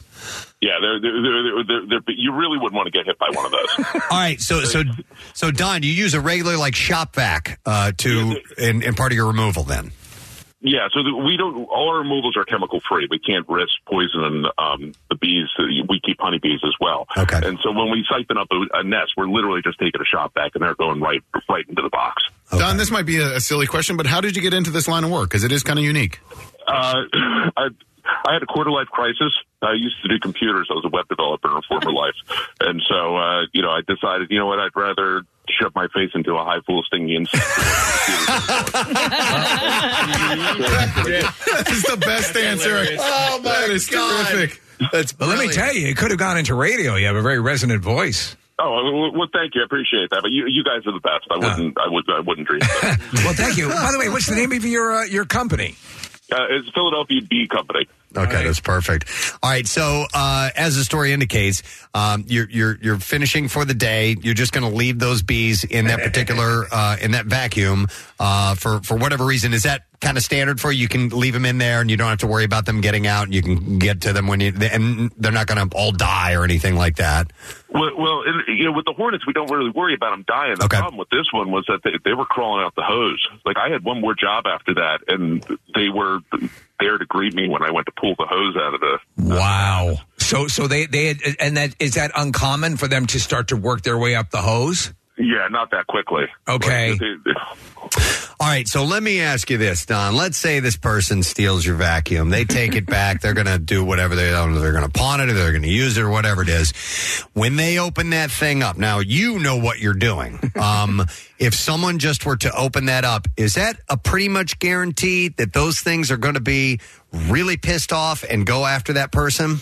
Yeah, they're really not going to be happy because on top of the Hornets, like that wasn't all that was in there. Like I had done a full day's worth of work, so there were yellow jackets in there, and those guys oh. don't get along anyway. Oh my oh, god! So y- yellow jackets and, and, and hornets. So you you have a, you have a mini battle raging on in that in that dry vac.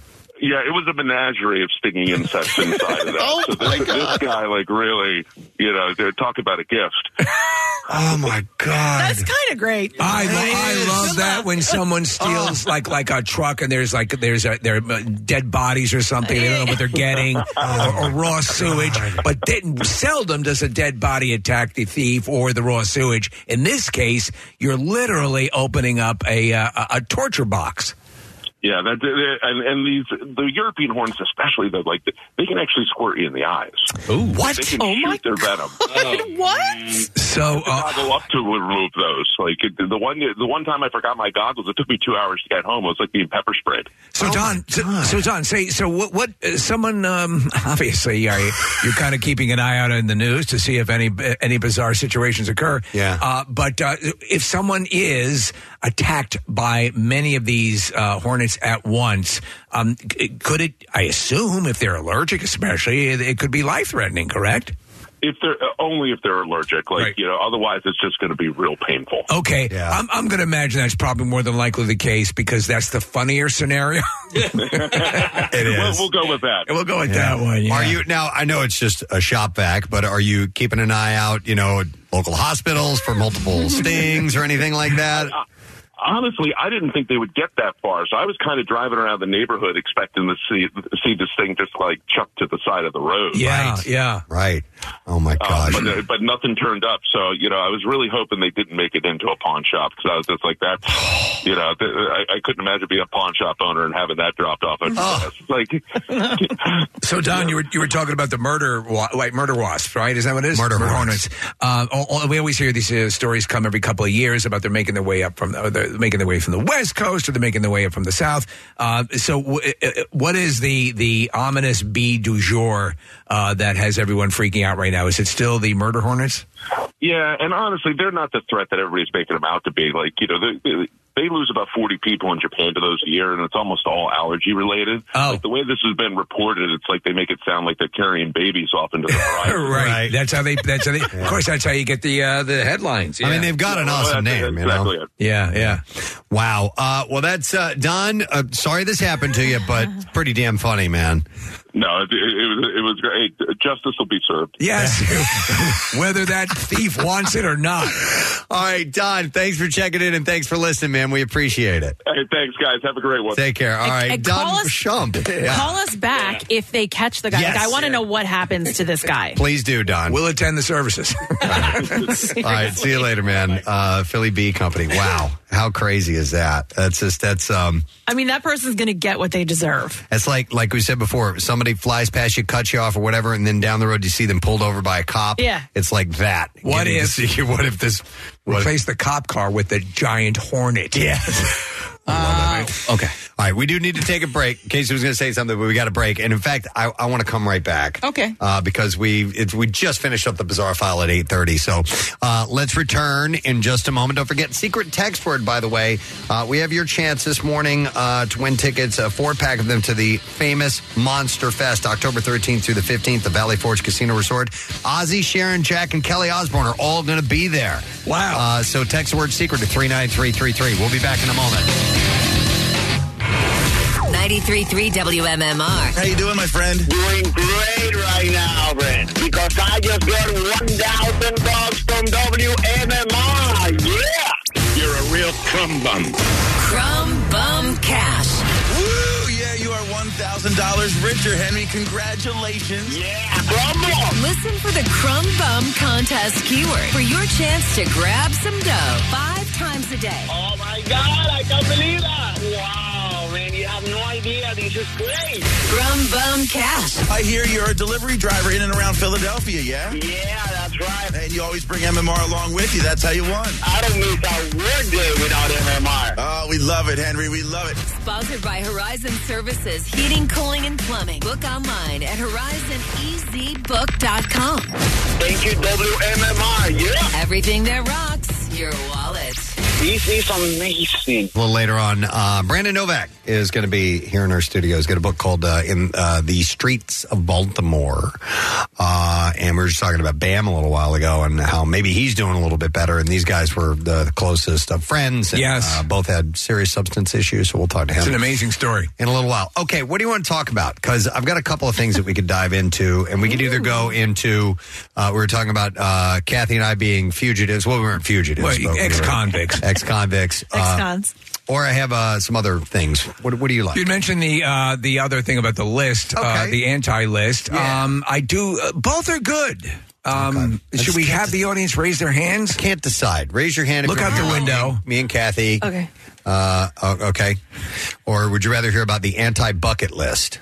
Raise your hand.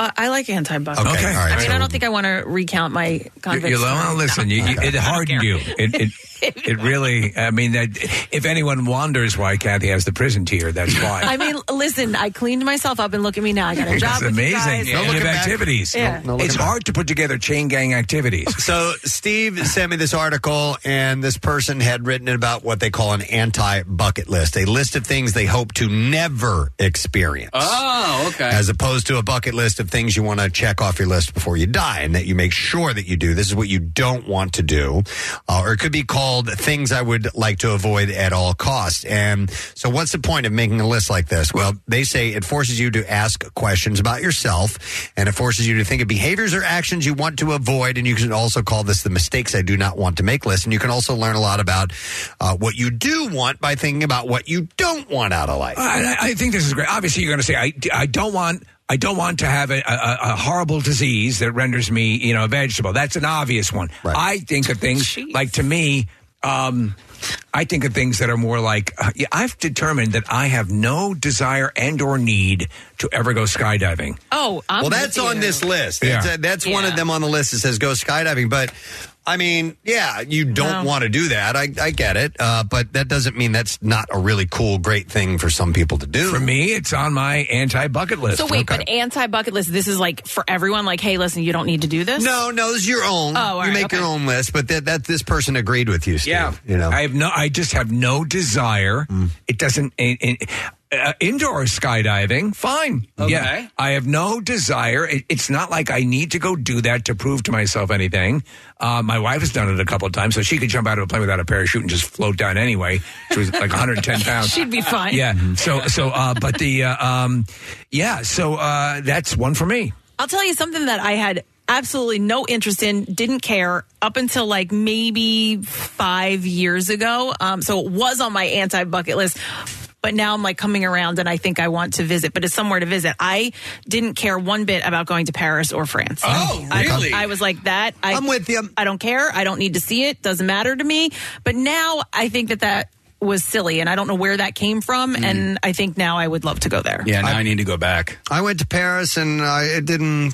Didn't Oh, so blow me. maybe up. I don't- Eh, it didn't blow me away. Some people love it. Did you see the It's- Coliseum? No, it's not there. See, Oh, It's not- oh, I've had a totally wrong No, I perception. went, I went to the Louvre and I went to the Père Lachaise and Taj uh, the Red Light District and Taj Mahal And, and, uh, uh, the Empire State Champs-Elysees. Building. Yeah. No, I did do the, The Liberty Champs-Elysees. Bell. Did Did all you that do? stuff. Uh, did you do the catacombs? Because I need to No. go back for the catacombs. Well, did you do the dogophones? we did the flutophone. okay. All right, but you okay? Wait, real quick. But you uh, also visited London. We were there together. Like, do you love you I liked it? loved Okay, London. all right. And part of it's the language barrier too. You know, I mean, Do you speak I- English? in in, in England. Yes, Oh, in they do. okay. I was talking about Paris. Oh, I'm sorry. They do not. All right, so here's l- let me give you a couple on these lists, and feel free to jump in and add ones like Steve did if you want to. But number one on this list, I find kind of interesting. Says says they want to avoid going through a divorce.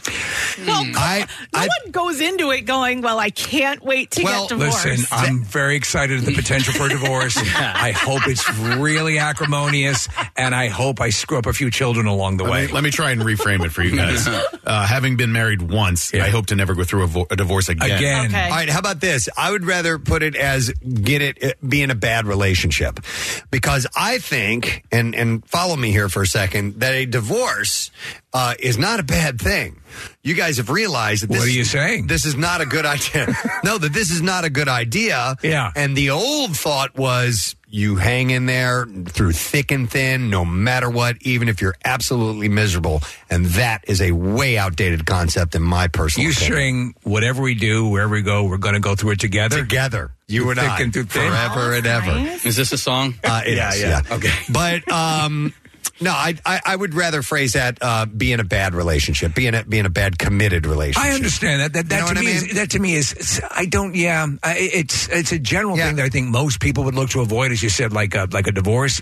Um, but I, I, and then there's the flip side of the coin, not a flip side of the coin, but a nuance to it, which is that you can always grow from those experiences. Yes, that's true too. Like, 'cause you, I- can, I- you can grow from a skydiving accident. I was talking to a guy who had said something about, well, you, you know, his divorces happen left and right and this. And I go, well, that's not necessarily a bad thing. These Yeah. people have realized that this is counterproductive. We should not be together. Let's split up. Yes, good idea. Very true. good idea. That's true, uh, but it's still traumatic. And, Uh, certainly, and, you don't want that to happen. Yeah, and, and the going through it and the, the things that happen afterwards and, uh, you know, the PTSD and all, like, all of that's real and legit. And I have a great relationship with my ex-wife. I'm really, really lucky. Um, but man, uh, the divorce part of it still sucks to this Sure. day. Yeah, most definitely. All right, on this also anti bucket list is going to credit card debt. yeah, yeah. yeah. Well, Uh, yes. yeah. Pay off your credit card balance at the end of each month and sign up for the discounts and perks that go with it. I, I've shared this before, but you know, my dad hammered into me financial responsibility, uh, and especially when it came to credit card debt. I never have. I, you know, maybe once or twice I was a little bit uh, late in like the full payment or whatever. Um, but I, I, I had a friend in college, and uh, he just threw his credit card bills into the trash, and he, he has been paying for it ever since. I mean, that was twenty some years ago, and he like he just like looked at a credit card bill. and was like, I don't want to pay this. I just if I throw it away, I don't have to. Uh, my brothers and I get our uh, financial responsibility from our father. Um, my mom, my my brother jokes that my mom thinks credit card bills are optional Right. when they come in the mail. Yeah. Um, but I did know somebody. How does that happen? Was Janis Joplin good with money? yes. Um, well, you know, my dad was always like, uh, my mom worked too. My dad Yeah. was like the hard worker. Like he I went to work gotcha. every day. He was, you It- know, it- money means something. Yeah. Yeah. right. Whereas my mom would be like, I'm going to get a job so we can like go shopping and get ice cream. She'd take you out of school to go shopping. yeah, she Yeah. would tell me to stay home. Yeah. Some people don't mind credit card debt because they they feel like it allows them some financial freedom now, and so they look at it as like you know I'm, I'll pay for it later, uh, and I'll, I'll handle it down the road. But to me, it was, it's like a I don't know, almost a crippling anxiety attached to it. So I know somebody whose credit card debt got out of hand, just out of Yeah. control. She didn't know what to do. She just kept, and she had multiple credit cards and just, you know, tens of thousands of dollars on there. And they, she had to consolidate it. Now it killed her credit. But like in the end, I was like, wait a minute, what are you paying per month? And it was like, it, it wasn't, because it's not the total amount. No, no. And I was, I couldn't believe it. I was like, No, you- you, you- only have to pay that per month to, to pay all of that off. She had no credit and, you know, can't have a house in her name. It, it'll weigh you down. I mean, I, I, I I accrued a fair amount of debt putting together. Like I was doing uh, uh, imaging, radio imaging, getting equipment to do radio stuff, and and uh, you know we were able to work out of it. But I mean, it, it's it is it is a um, it's a black hole. I mean, it, it, you know, yeah, and it's just something like. But you hear about people like you know Robert Townsend who did uh, his first movie, or Quentin Tarantino financing movies by maxing out credit cards and hoping that they hit. And some it, it, it is you might as well go to Vegas. Sometimes it work works, and sometimes it does not. This is an anti-bucket list. Things you would write to, like to avoid. Somebody texted. Actually, a few people texted in and said anti-bucket list item: stealing a shop vac full of hornets. Mhm. All right, uh, here's one, and I, I agree with this sentiment. It says, "Learn how to do your own plumbing," and the Uh-huh. description says, "Sometimes you need to hire a professional. You need to find a good dentist, a lawyer, and a great plumber." Okay. So maybe some things don't tackle yourself, but if you are if you're prone to it uh, to learning how to fix things yourself, obviously it's a great skill to have. Like gas appliances. Oh yeah, don't Just touch hire somebody. Please. that and to do electrical that. stuff. So, so I am fortunate to, you know, my my uh, brother-in-law John is uh, is in, incredible with all this stuff. So he'll come over and do it. I I have dabbled and I do enjoy doing a few home repair things, and I have done them. But I, uh, you know, again, I go back to the, uh, you know, um, uh, Clint Eastwood, you know, Dirty Harry. A man's got to know his limitations. It's not for me, and rather than do the work, do it poorly, then call in someone to do it anyway. I avoid all that. Anti bucket list item says becoming addicted to blank, whatever it may be. You can fill in the blank. So it's everything from alcohol to gambling to You name it, I've been there, guys. social media, your cell phone, narcotics, whatever it is. So I was thinking the other day about, uh, you know, listen, uh, you, you have these uh, addictive traits, these addictive personalities, and uh, the substance or whatever it is is just a symptom of, of the disease, right? You're really suffering from something else, and you take it out with alcohol or drugs or sex or gambling or whatever. And then I was thinking, like, I'm trying to lose weight, and uh, and I was thinking, man, I, I don't think I could ever become anorexic. Uh, and then I thought uh, better of that, and I'm like, no, I, I, think I can do this. Well, no, I mean, I think I, I'm just sort of predisposed to go balls to the wall, and and Are you anorexic? no, but so because and, and He in likes my- to rub his balls on in the my dumb brain. I was like, no, I love food too much, right? Yeah. But that doesn't matter, right? Like when you're sick, you're sick, and it doesn't matter. You know what I mean? Like I loved not being hungover, but that didn't stop me from drinking myself into you know Right. terrible hangovers. And Yeah, there's a difference between addictive uh, actions or substances or things like that. But I don't know if and a anorex- hot dog from the last stand. But I don't know if anorexia and you know any of the other uh, issues, right? bulimia. are, are in the same uh, are in the same ballpark. Well, th- I'm sure there are common elements. I don't. Yeah. Yeah, I don't really yeah, know. Yeah. It's a disease of sorts, Right. So it, it may not be There's a technically dysmorphia. addiction, but Yeah. it's uh, Yeah. yeah. I'm not sure, case. Uh, so anyhow, that's an anti-bucket list item. Uh, another anti-bucket list item from this particular person says to be estranged from your parents or your kids. yeah, that that's a, a real bummer. When I hear of people that don't, Yeah. I have don't that understand- relationship. Yeah, I don't understand it. I have a friend who hasn't spoken to his parents in years, maybe 20 years, something like that. And I'm like, they're still alive. You've got kids now that don't know them. Like, t- I just, whatever it was, Is can't you get nightmarish. No, past it? Um, there was one unless- guy I knew, uh, uh, Tony Hitler. Uh, he uh, Yeah. he was estranged from his parents, and he was fine. Uh, Kathy, there can be like the obituary I read the other day from that guy that, that the daughter said was just a not a nice person, and there are people who are that way to their kids. Well, and, and I'll say, I, I know the parents. So, I know it's not a situation like that. Do you know what I mean? I, I Oh, know. so- so, I don't okay. know exactly what happened between them, but it isn't anything that, you know, I, I think they can't get over. But they Well, haven't. It's been twenty could- years, and neither of them have called each other. Well, there can be there can be years and years of microaggressions Uh-huh. and judgments, and it, and after a while, those things have weight to them. Maybe a gift wrap shop bag full of hornets under the Christmas tree. So you know, in, unless you've walked in their shoes, it's hard to say. Man. Yeah, and it's you know, tr- you guys, you you have great relationships with your parents and everything. I admire that. I I've had you do too. Yeah, but there there are parts of it where I'm like, mm, I don't. Uh, I'd rather not for a while. You know what I mean? Uh, Yeah. So uh, That'd be a it's- bit much. It, it- what's that? That'd be a bit much. Yeah, that would be a bit much. But I mean, it's uh, it. Some of it's complicated. And, and you, a lot of times you think, oh, um, that would never be me. And then you find out, oh, that could be me. Yeah. There's something that sets you off. yeah, so you can never say never. Kath, last, I just made that up. Last night, last night, uh, my daughter came home. She came. My daughters, uh, they came home late. They had uh, play rehearsal, and um, my daughters, my oldest, it was a really weird interaction. She because I was sitting in the back room. She was like, "Hey, Dad," and she's like, "Is Mom awake?" And I'm like, "Yeah, she's upstairs." And then she like left, and then she came back, and she was like, "All right, I'm going to bed." And I was like, "Is she mad at me?" Like, what, you know? And I was like, "What's going? Like, this is weird. This isn't, you know." just I'm like, tired? Yeah, yeah, she was just tired, but you know, I, um, I am. Would you like me better if I was anorexic? But I don't want to have any sort of like strain. And that was Yeah, only no, I one hear you. day in one moment. Yeah, like I know, one I know, thing. yeah. yeah. But uh, things like that have helped me learn. Like like those issues I've had with some family members have made me go when I when there is some kind of strain between me and my kids that I have the forethought to stop and go, hey, Yeah. let's talk about this. I don't want to have this between us. Let's get this out in the open. And so that's helped me Yeah. with my relationship for my kids. So I'm thankful for that. You know what I mean? Do you ever tell Oh, them yeah. about the ant and the rubber tree plant? Yeah, I need to tell that story. Is that the high hopes thing? hey, kiddo. Hey, sad clown. Hey, sick. Uh, wait, the the parent child relationship. Sorry if I'm going off on a tangent, but um, have you ever apologized to your kids?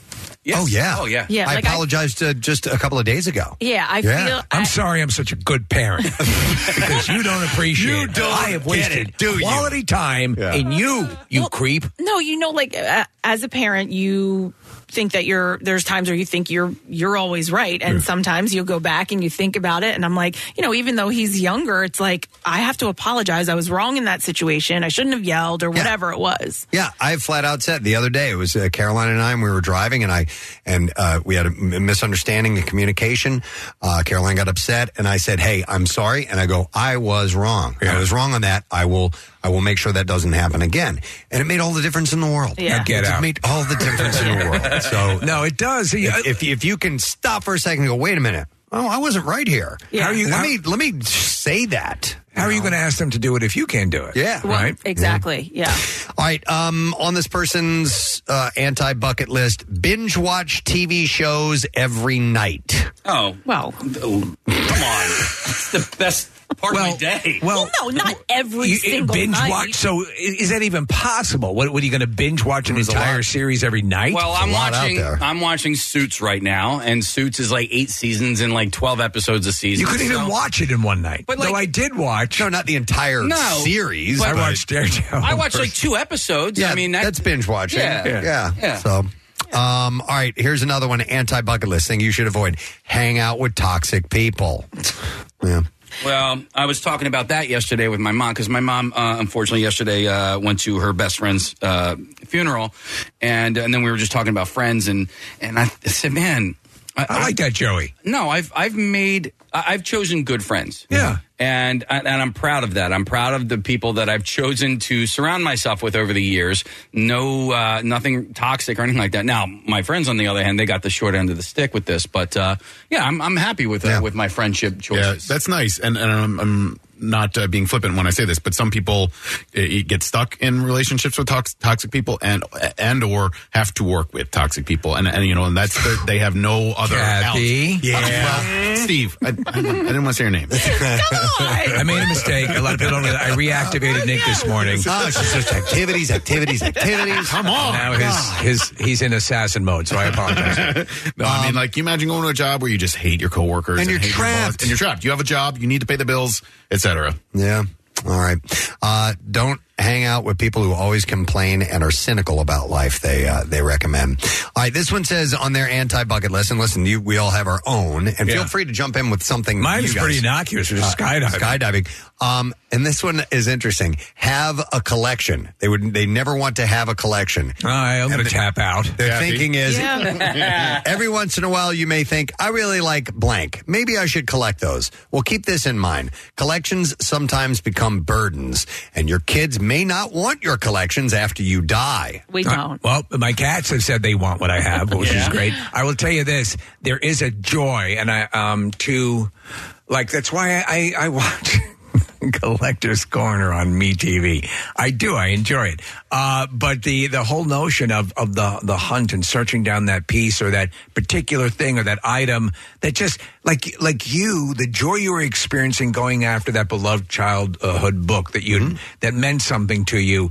Um, to me, it's nostalgia. It's a it's a tactile connection. Dr. Mike and I talk about this all the time about the that that sort of thing, and and it's it's more the the um, the the thrill of the hunt rather than the acquisition. Just know that if you do have family members and kids, don't expect them to want take that it. No. when you're done. That when you when you pass on, you may it's Wood gone. chipper. It may very well be gone. Yeah. Oh, this might be too touchy. My Hummels, throw them in the wood chipper. Of a question right now, but what happened to the armoire? I, it's still it, it's uh, the the plan is my dad wants me to hand it down to my kids. Okay. So that plan is Can you hand it down from get a rooftop? do any, have any of your kids? Uh, do they know what it looks like? Do- Have they No. expressed? Is that any what sort you of and interest? Caroline were fighting about? I don't want it. no, it's it's half the size of this room. It's like you know Why don't you sell it? what's No, that? he doesn't. Sell it. It's supposed to stay in the family. It will. Yeah. Somebody's family. Someone's family. It is. in You someone's just said family. the family. That is the Not family our over family. there. That is the family who bought it. So we'll see. All right, having a collection uh, is one thing. Uh, Anti bucket list: quit learning. Stop learning. Yeah. What's with all the learning and knowledge? They don't want to continue learning? No, no, no, no. They don't want to. They don't want to stop. They don't want to stop learning. Oh, I was Remember, thinking the other angle. Anti I'm done list. learning. Yeah, forget this learning stuff. There's two negatives in there, and it threw me off. Uh, so it says how It sad ain't not no good. how sad it would be to lose your curiosity about the world. Someone once said that when you quit learning, you die. That sounds about right. That's why kind of like uh, That was Cobra. Marc Zumoff when he said he was uh, retiring that he wanted to learn Spanish. I'm like, that's a great idea. I would like to do that too. And then we talked to Zoom about two months afterwards. He asked how the Spanish lessons are going, and I quit. I think you should always remain curious. I always want to learn about things. I'm always fascinated about things that fascinate other people. Uh, you know, Kathy, like with the, the arts and crafts and stuff like that. I'm fascinated by your interest in it. Preston, the golf case. I'll ask you occasionally about fish. Nick, uh, you know, about uh, whatever, Pearl Jam or whatever you're into. Uh, uh, and um, uh, your life is a secret assassin. No, the, the, the, the uh, all of that stuff. I, I find that, don't, don't you always, Yeah. uh, I, that's an exciting thing. Most definitely. Kathy, this one's on the list. I, I have you in mind. I was gonna Tonight at 7 this. o'clock. Tonight at 7 o'clock. Uh oh, Nick, you're being called. Those are the secret t- code words. Uh, so this one says on the anti bucket list, buy low quality bedding. So people want to do that? No, the, you Oh. don't want to do that. Whole freaking thing. That happened in That's the bucket Why do people want to buy low quality bedding? I, I, that's not even a that's not a bucket list. That's not a bucket list to buy expensive quality bedding. That's not. It- they it's didn't not on say someone- expensive quality. All right, fine. Quality. It's not on someone's bucket list. So, like, how would that be on the anti bucket list? That's stupid. Preston, don't take She offense. did- this she- is not your list. It's not No, it's not your list. I brought it up with her in mind. I just, I Um, just think okay, that's a back weird- to the No, no, more no, no, no. heavy, That serious is, ones. she does then. make a point. I Who in wanted their a bucket lighter list one thrown in has there. bedding. No, I, I understand that. Listen, I I have quality bedding in my It's always house. been my dream to own a monkey and quality bedding. Here you go. The next one. Stop ignoring injustice in the world. How Ah, that? that's There a you broad go. thing. Okay. Well, that's stupid. What, You are, are- what are you going to sleep on while you're doing that? You are only one person, but we've seen throughout history that one person, c- what one person can do when fighting against oppression, intolerance, and racism. I want to fight you. Those amazing people who fought for what was right did much more than post memes on Facebook. It's true. So don't. So on your anti bucket list would be ignore injustice. So in stop world. learning and ignore injustice. Hey, no, it's the we- other way oh, around. Can we go back to the bedding for a second? Yeah. Now you got her thinking, You, got, you did get me thinking. All right, go ahead. So I remember How many count? I remember the point in my life where I, I was able to get something of a better quality. And Better uh, quality bedding? Yeah, or better, a better quality no, bed? better quality bedding. I was like, oh my gosh, I'm here. I can do this because I, I would see it in you know friends' parents' houses and You'd look of- through the, you'd be, you had like a, a dirty face looking through the store window at the other people buying bedding. No, but I'm just saying. What, now that you say that, I actually remember getting it, and that was like a, I still Was it a big remember. it. thing? I still remember it to this day. So I, I guess it was a bucket list for me to. have quality How about that? You broke through the shell, Preston. Not so funny now, is it? No, not so stupid. I take that back, Preston. I'm sorry. I oh, was wrong. See, we've all grown here. It's amazing. Yeah. Things are Like, changing. Here's another one on this anti bucket list. Wait until the right time to travel. Yes. There is no right time to go on vacation. You can always find an excuse to not Yeah. go somewhere. But if you wait until retirement to travel, you may have to contend with rotten knees and bad backs, or you may not This- make it at all. Please heed this one because Yes. uh, um, it's been a dream of mine to visit the fine bedding stores of Europe. No, the the uh, the the whole uh, concept of travel. My father recorded, a, uh, as I've mentioned a couple times Yeah. before, his life, and he he's uh, kept a journal throughout his life, and he recorded about eight nine hours of him kind of going through his life to give to us, his sons, and uh, to Sheila, his his uh, his wife, and and basically the whole gist of it is just to have the time capsules and pass along his his wisdom and. At the end of the thing, the wrap up, he says, uh, most important, travel. Travel while you can travel. Yeah. And, not only, and, and not see only the do- world. Yeah, and I, I couldn't agree more, Stephen. Not only do I want to travel as much as humanly possible and kind of whatever I can afford to do, I, I would like to do. I want to go to the places that I'm a little afraid to go to. And I have a friend who's in Egypt right now, and, and like there are parts of I don't know the Middle East or whatever that might seem a little daunting.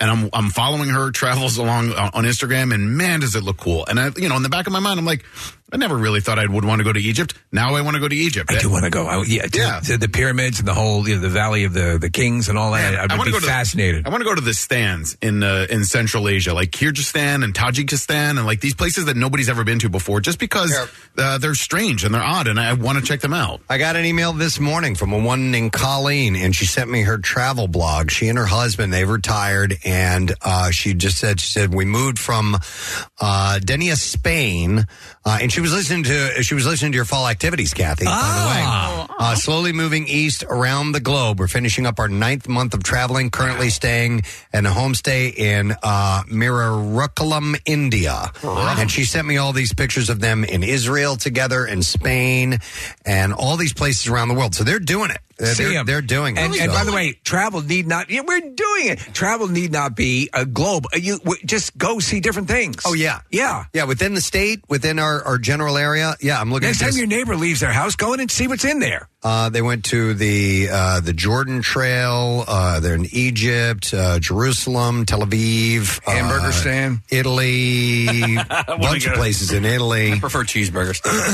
well, yeah, but Charlie's isn't around it. no, Yeah, I Char- think Charlie's that's- is around. I think that's a Oh, it great is? idea. Oh, it's the last stand. That's Yeah, not last around. stand's gone. Okay, God rest his soul. The last stand. Uh, okay.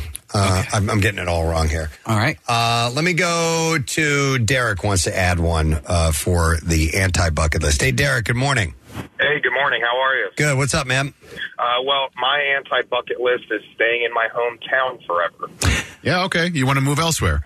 Yeah, so I mean, I lived in New Jersey growing up and then moved to Philadelphia, and I'm super grateful for that. And now I've started my own business and I've seen every state except four at this point. I've been out of the country a bunch of times as well. So, you know, I can all kind of attribute that to saying, hey, I'm leaving home and seeing what else is out there. There is a certain joy on the other side of the coin. Now, I, I've never, you know, I've, I've lived in many different towns, and it's funny, you, you, you know, um, that, and I'm glad that that's my life has progressed that way. But I, there are people, and you know, that that live all their lives in, in the town that they were were you know raised in, and, and there's a certain wonderful hometown feel that There that- is. and that and some people draw great um, uh, resource from that. So I, I, I can go both ways.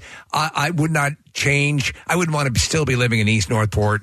You know, Long Island. I would not want to be there. I, I want to. All my experiences of living in different areas has, has meant a lot to me. We moved a bit uh, when I was a kid, so I've lived in several different states and, and in different um, um, cultures in our own country. You know, from the south to the Midwest to the to the northeast, and it's so I think I have a pretty well rounded look at the way people are in certain regions. You know what I mean, and the differences. What do you like about West Coast girls? Oh, that's so hip. The styles they wear. Yeah. Uh, you know, and uh, Who knocks you out when you're down there? Eh, well, the, the Southern girls really do, and uh, but but the you know the Midwest girls are the farmers' daughters. Yeah, yeah. It's- they really make you feel all right. Yeah. Uh, That was really good. I feel like we should. Thank you. We need to isolate that and Yeah. keep that. It's just That was good. right in the heart of it. All right, so a couple of the other things since Casey's giving me the wrap up uh, signal here, um, but I'll, I'll just rattle through these quickly. Um, let's see, not stop to see the beauty in the world. Uh, so take a look around and be aware of what's going on. Especially when you're driving. Uh, here's one that's uh, on the anti bucket list. Equate biz- busyness with a productive life. That's true. Having a packed calendar does not mean that you have a productive, meaningful life. When a pandemic forces you to empty your schedule, you can suddenly see how unnecessary some of those meetings, gatherings, and activities were. Uh, another one is here. This is huge. Ignore your health. Yeah. All right. Uh, you know that it is vital to move your body every day, but it's easy to find excuses not to. So make sure that you do that. And your mental health. Uh, and your mental health. Yeah. Exactly. And yes. eat pork chops. Mm-hmm. They're good. What? With applesauce. How about pork chop sandwiches? Even pork better. chop sandwiches are the best. Uh, and then uh, this last one I'll mention is um, on the anti bucket list becoming irritated with the younger generation. Oh yeah. You young whippersnappers, Yeah. I know. you don't know the value of a good pork chop. That'd be, that'd be easier if they weren't so annoying. If only they got pork chops. What's with the pork chop sandwiches? Um, but that's easy to do. It says you're officially old and cranky if you find yourself complaining about younger generation's music, technology, attitude, or clothing. So be open to it. Maybe these could be on your bucket list, but maybe they're not. Or your In my day, we dropped acid anti bucket list.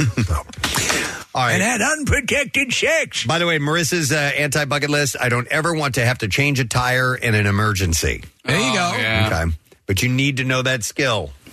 No. Uh, although most cars now don't have spares. Oh, a lot of them.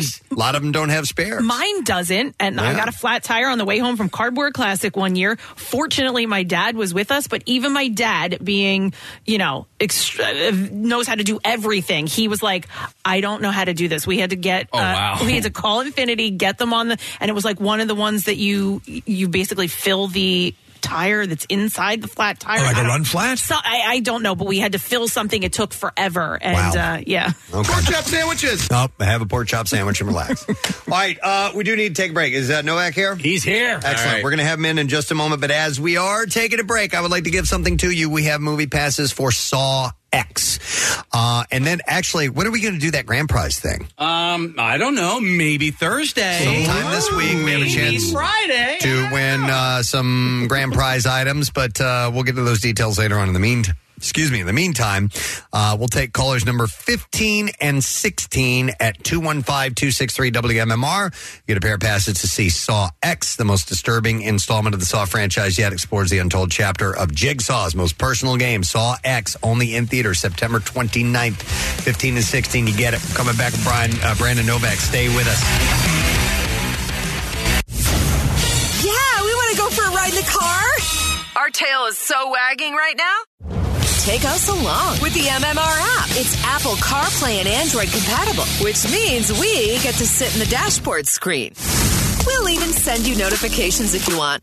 Download it and try it now. Preston and Steve. Their name is their address uh, on on the web. PrestonandSteve.com.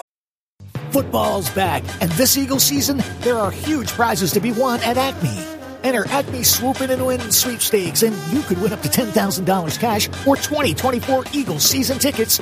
And all you have to do is shop the participating items throughout the store and enter your codes from your receipt at acmeswoopinandwingame.com. Acme makes sure Eagles fans have all their game day needs to tailgate or host like a pro. Stop in and discover why football is better at Acme, the official supermarket of the Philadelphia Eagles. Hi, I'm Steven Singer. Yep, that's me, the I Hate Steven Singer guy. Why do other jewelers hate me? I'm a nice guy. Because other jewelers just want to throw up when you ask, Can I trade in my old diamond studs? Why? I guess it's because they're in the business of selling. I'm in the love business. I love to see my friends come back and trade in their old diamond studs. It's true. You can start with any size and upgrade them for a bigger pair anytime you want. Get exactly what you paid. Not only do other jewelers not want you to trade in your diamond studs, but even if they do, they don't give you back what you paid. Why are their diamonds worth less? Oops. Come see me, the real Steven Singer, a real jeweler whose diamonds are always worth what you pay. Visit me at the other corner of 8th and Walnut. By phone, 888 I Hate Steven Singer. Online, IHateStevenSinger.com. Oh, by the way, these stunning Anita diamond stud earrings are always 100% eye flawless, near colorless, brilliant cut diamonds. Magnificent and bright white, topped off with my 14 karat safety silicone backs. I hate IHateStevenSinger.com. One place, one price.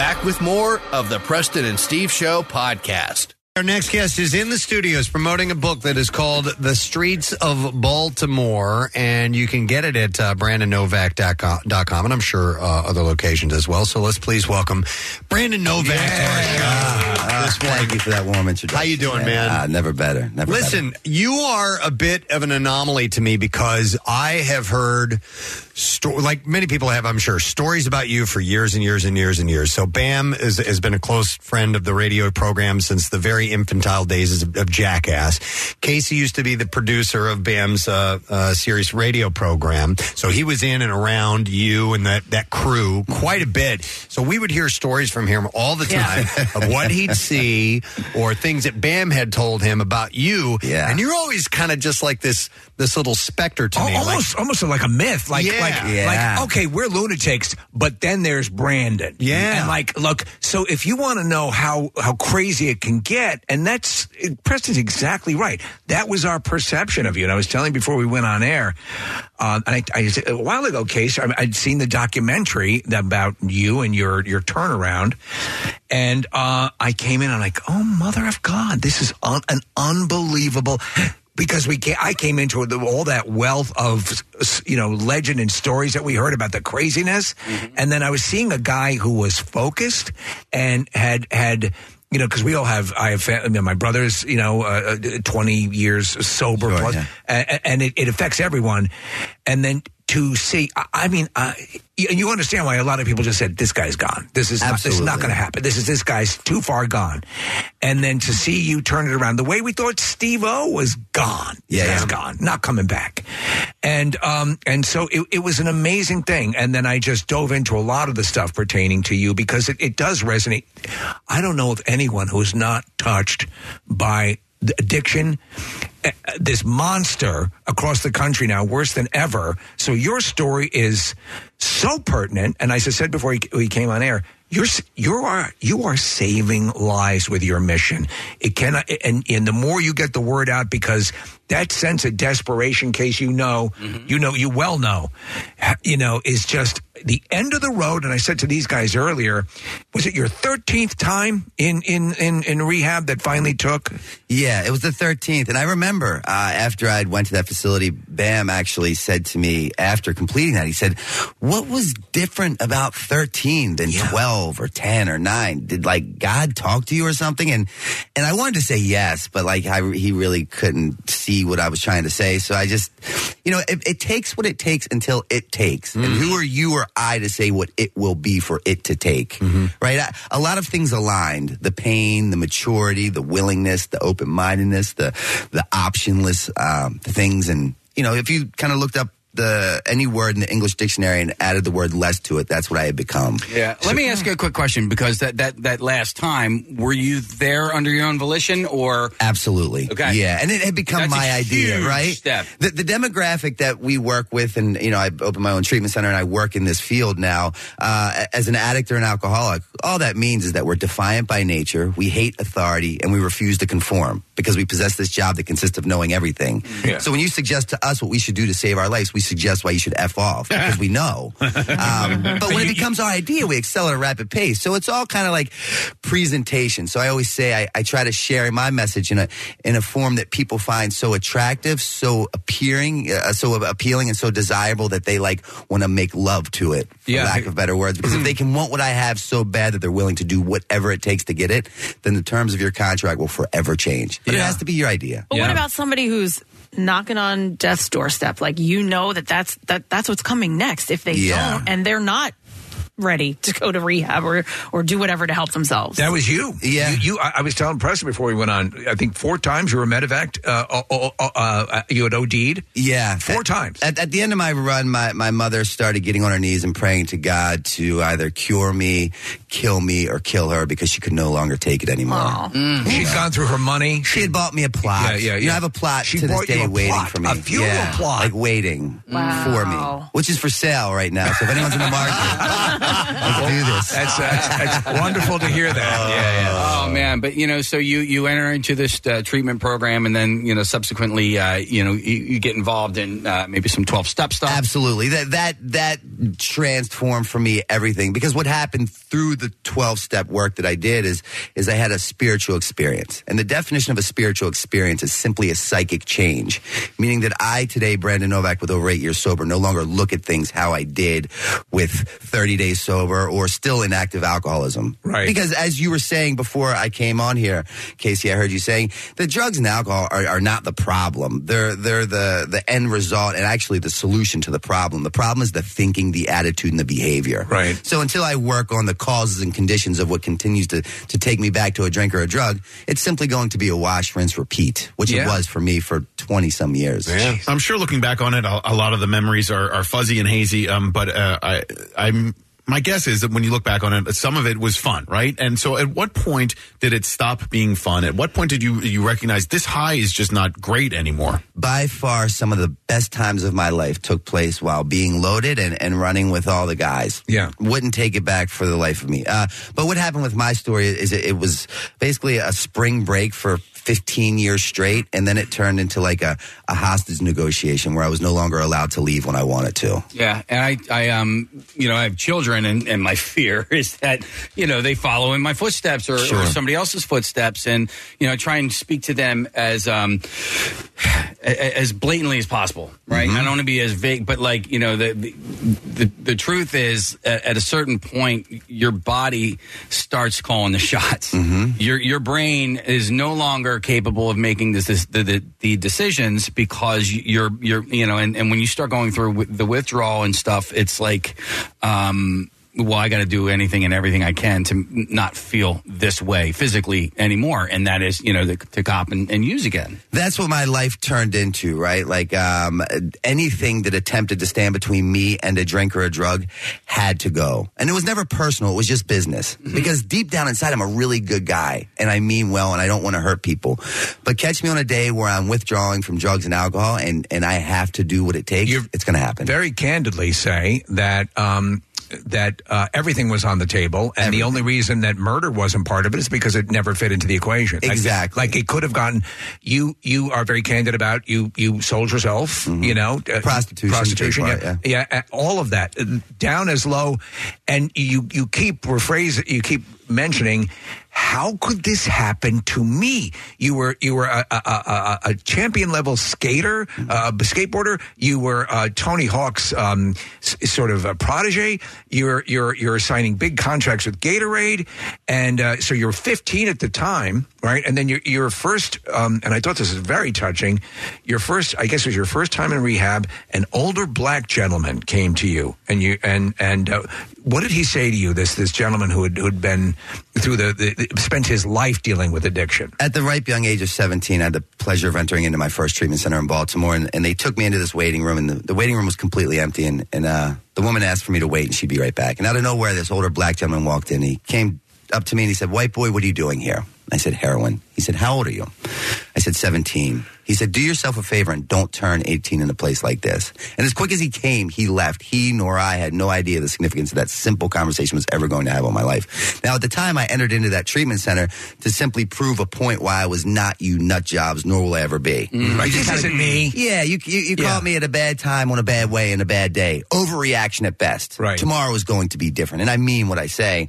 Um, and, and what I could tell you about that gentleman is, you know, where the four teeth were placed in his mouth. Because at the time, I had all mine. He's Right. black, I'm white, 70 to 75, 17. He's homeless. I live with my mother and my girl. Right. Right. Looking at the, the differences, not the similarities, comparing out. Yep. Um, because I don't belong. Uh, and, and uh, what I can't tell you about that place is my therapist's name, the relapse prevention packet they're shoving down my throat, the healthy and unhealthy boundaries they're trying to instill in me. Because if I can tell you about those things, that means I can relate to being one of you and I want no part. And, and I leave that treatment center and, and I, I don't turn 18 in a place like that. And that foolish old man, how dare he think that he could predict my future? But here was the hit. I, I ended up turning 19, 22, 23, 25, 26, 27, 29, 32, 34, 35, 38, 39 in a a treatment center. And every year oh I'd sit in, in a mm-hmm. facility and I, I'd think back to that older gentleman and say, maybe if I would have listened to him with an open mind and open heart, Yeah. I would not continuously find myself here. Isn't it wild how mm. that, with all you've been through, and it is a it is an incredible story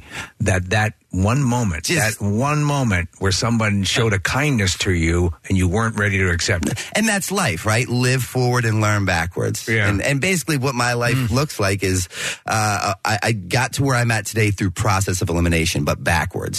the, the last thing I tried was the first thing that worked. And looking back, all I did for the better part of 22 years was rearrange the furniture on the Titanic. and then ultimately, my ship just sank, and I, I came to the realization that the drugs aren't the problem. I'm the common denominator in every problem. Mm. And maybe if I get out of my way and, and reach out to someone like Casey, who's coming up on 13 years, he might be able to guide me into a better direction. But that all came as a direct result of the pain. Hmm.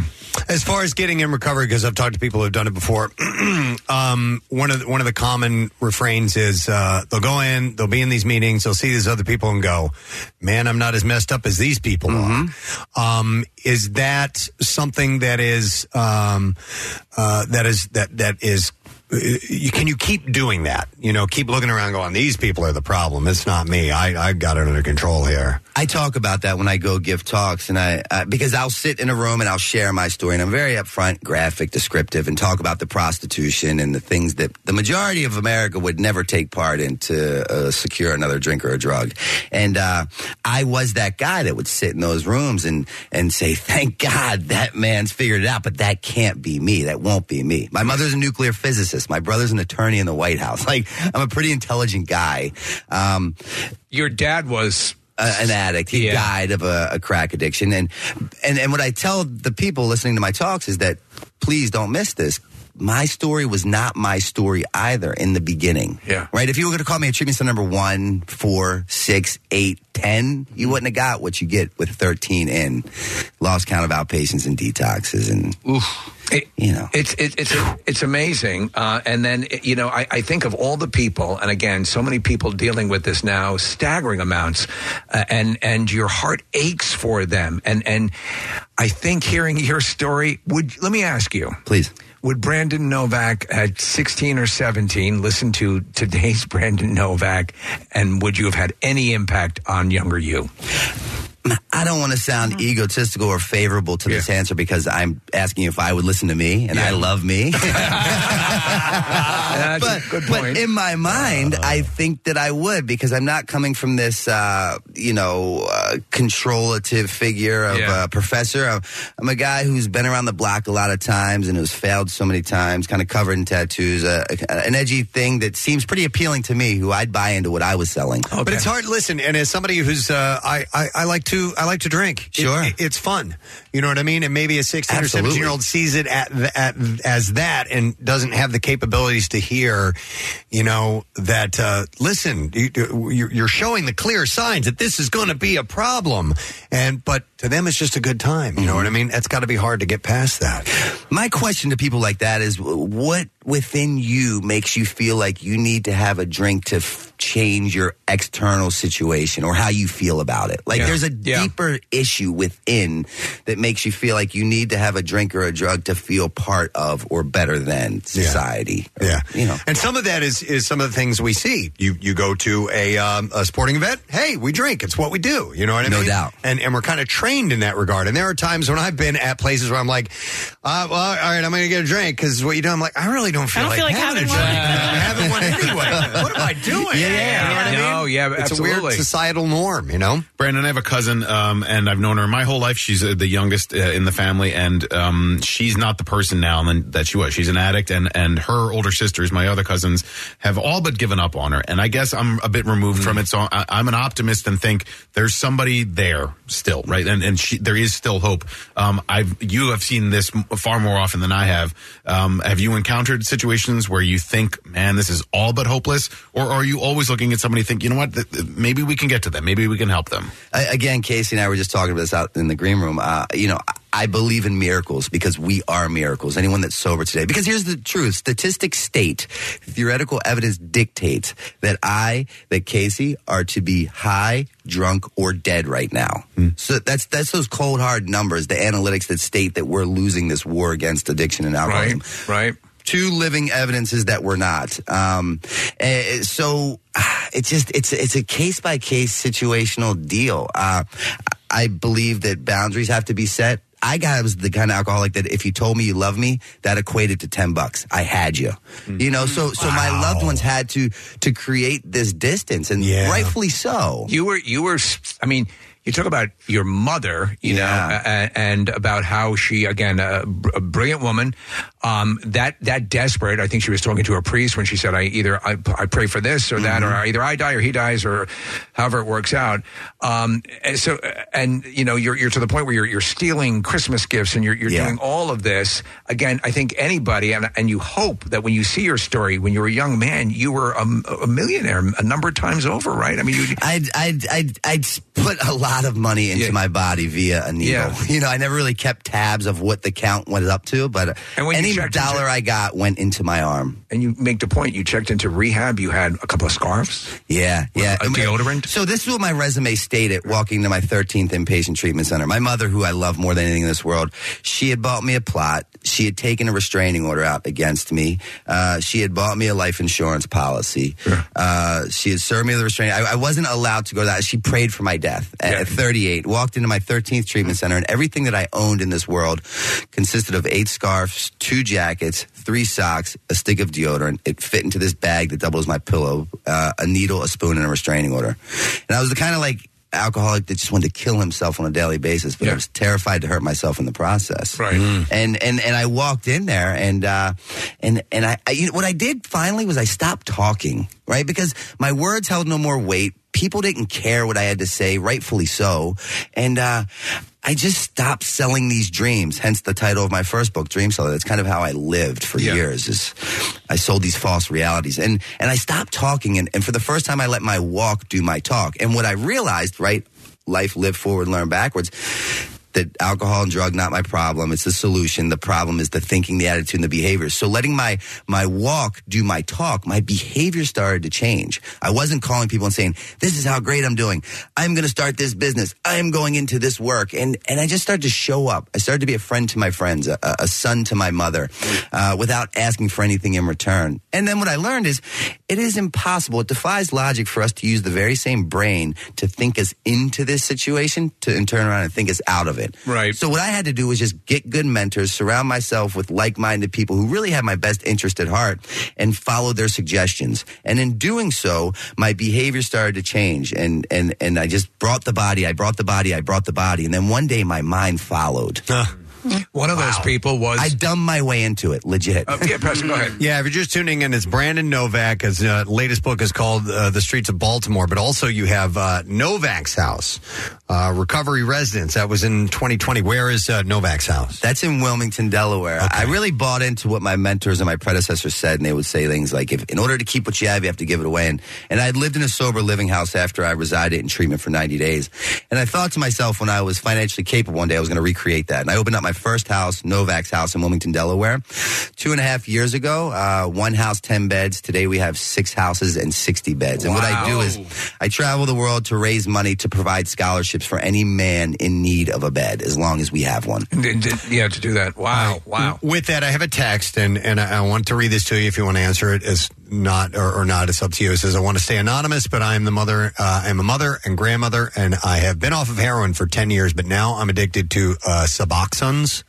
which I don't know what that is. It's like methadone, right? Yeah, it's, a, it's a form of medication assisted treatment. Uh, and she says, and they have no clue. And I want off so bad and have tried, but can't do it on my own. Do you have any suggestions? I'm getting to the point where I'm so lost with this. The only time we fail is when we quit trying to quit, right? So I, I suggest that you you reach out to some form of medical professional, a detox, so they can wean you off of the sub, Suboxone, um, and then go to some twelve step meetings and share about this. Can you There's power in remain? Can you keep that quiet from the family and do that type of thing? Sure. Okay. Yeah. All right. is it? But is is that a good idea to keep it quiet and not share with the family? It's such a case by for me to say yes or no is just not the right thing to do because I don't know her particular situation. Right. Right. You know, and then they'll be like, "Oh, you're a liar! You got me fired, and my husband left me." And I'm like, "No, I'm a single guy. I don't know anything about relationships. Like, I didn't mean that. I just said you should not do this." I just have to say, I can't believe that this is the same person. I mean, I know it's not the same person, but you Mm. are just completely different. And I didn't know you well. I just knew you from what the public knew. But like, I remember, you know, them when Casey would tell us that, oh, he Yeah. got sober, he did these things. And I was, I, re- I remember, I think I asked, I was like, are you talking about Novak from like the the BAM crew? Is that what we're talking about? I can't believe you, you look healthy, you Yeah. speak well, like you have Everything I wasn't before. Thank you. No, you, you could You're always too kind. You always spoke well. You were the dream man. seller. Yeah, you yeah. know. I, I, my life and more so addiction relied on that. Is, is that a critical problem though? Because and, and that's for, for and you talked about being able to sell the "I'm doing great, I'm doing this," and oh well, he says and he's very convincing.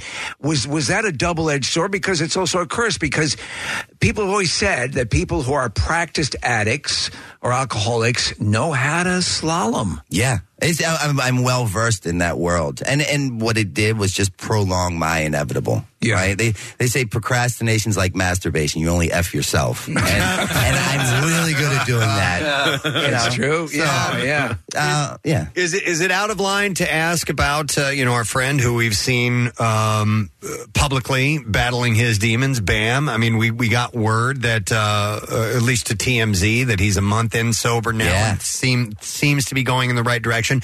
We have for the past I don't know a couple of years now seeing these signs co- b- b- popping up regularly, and here we are sitting here going, man, we're watching this guy fall apart.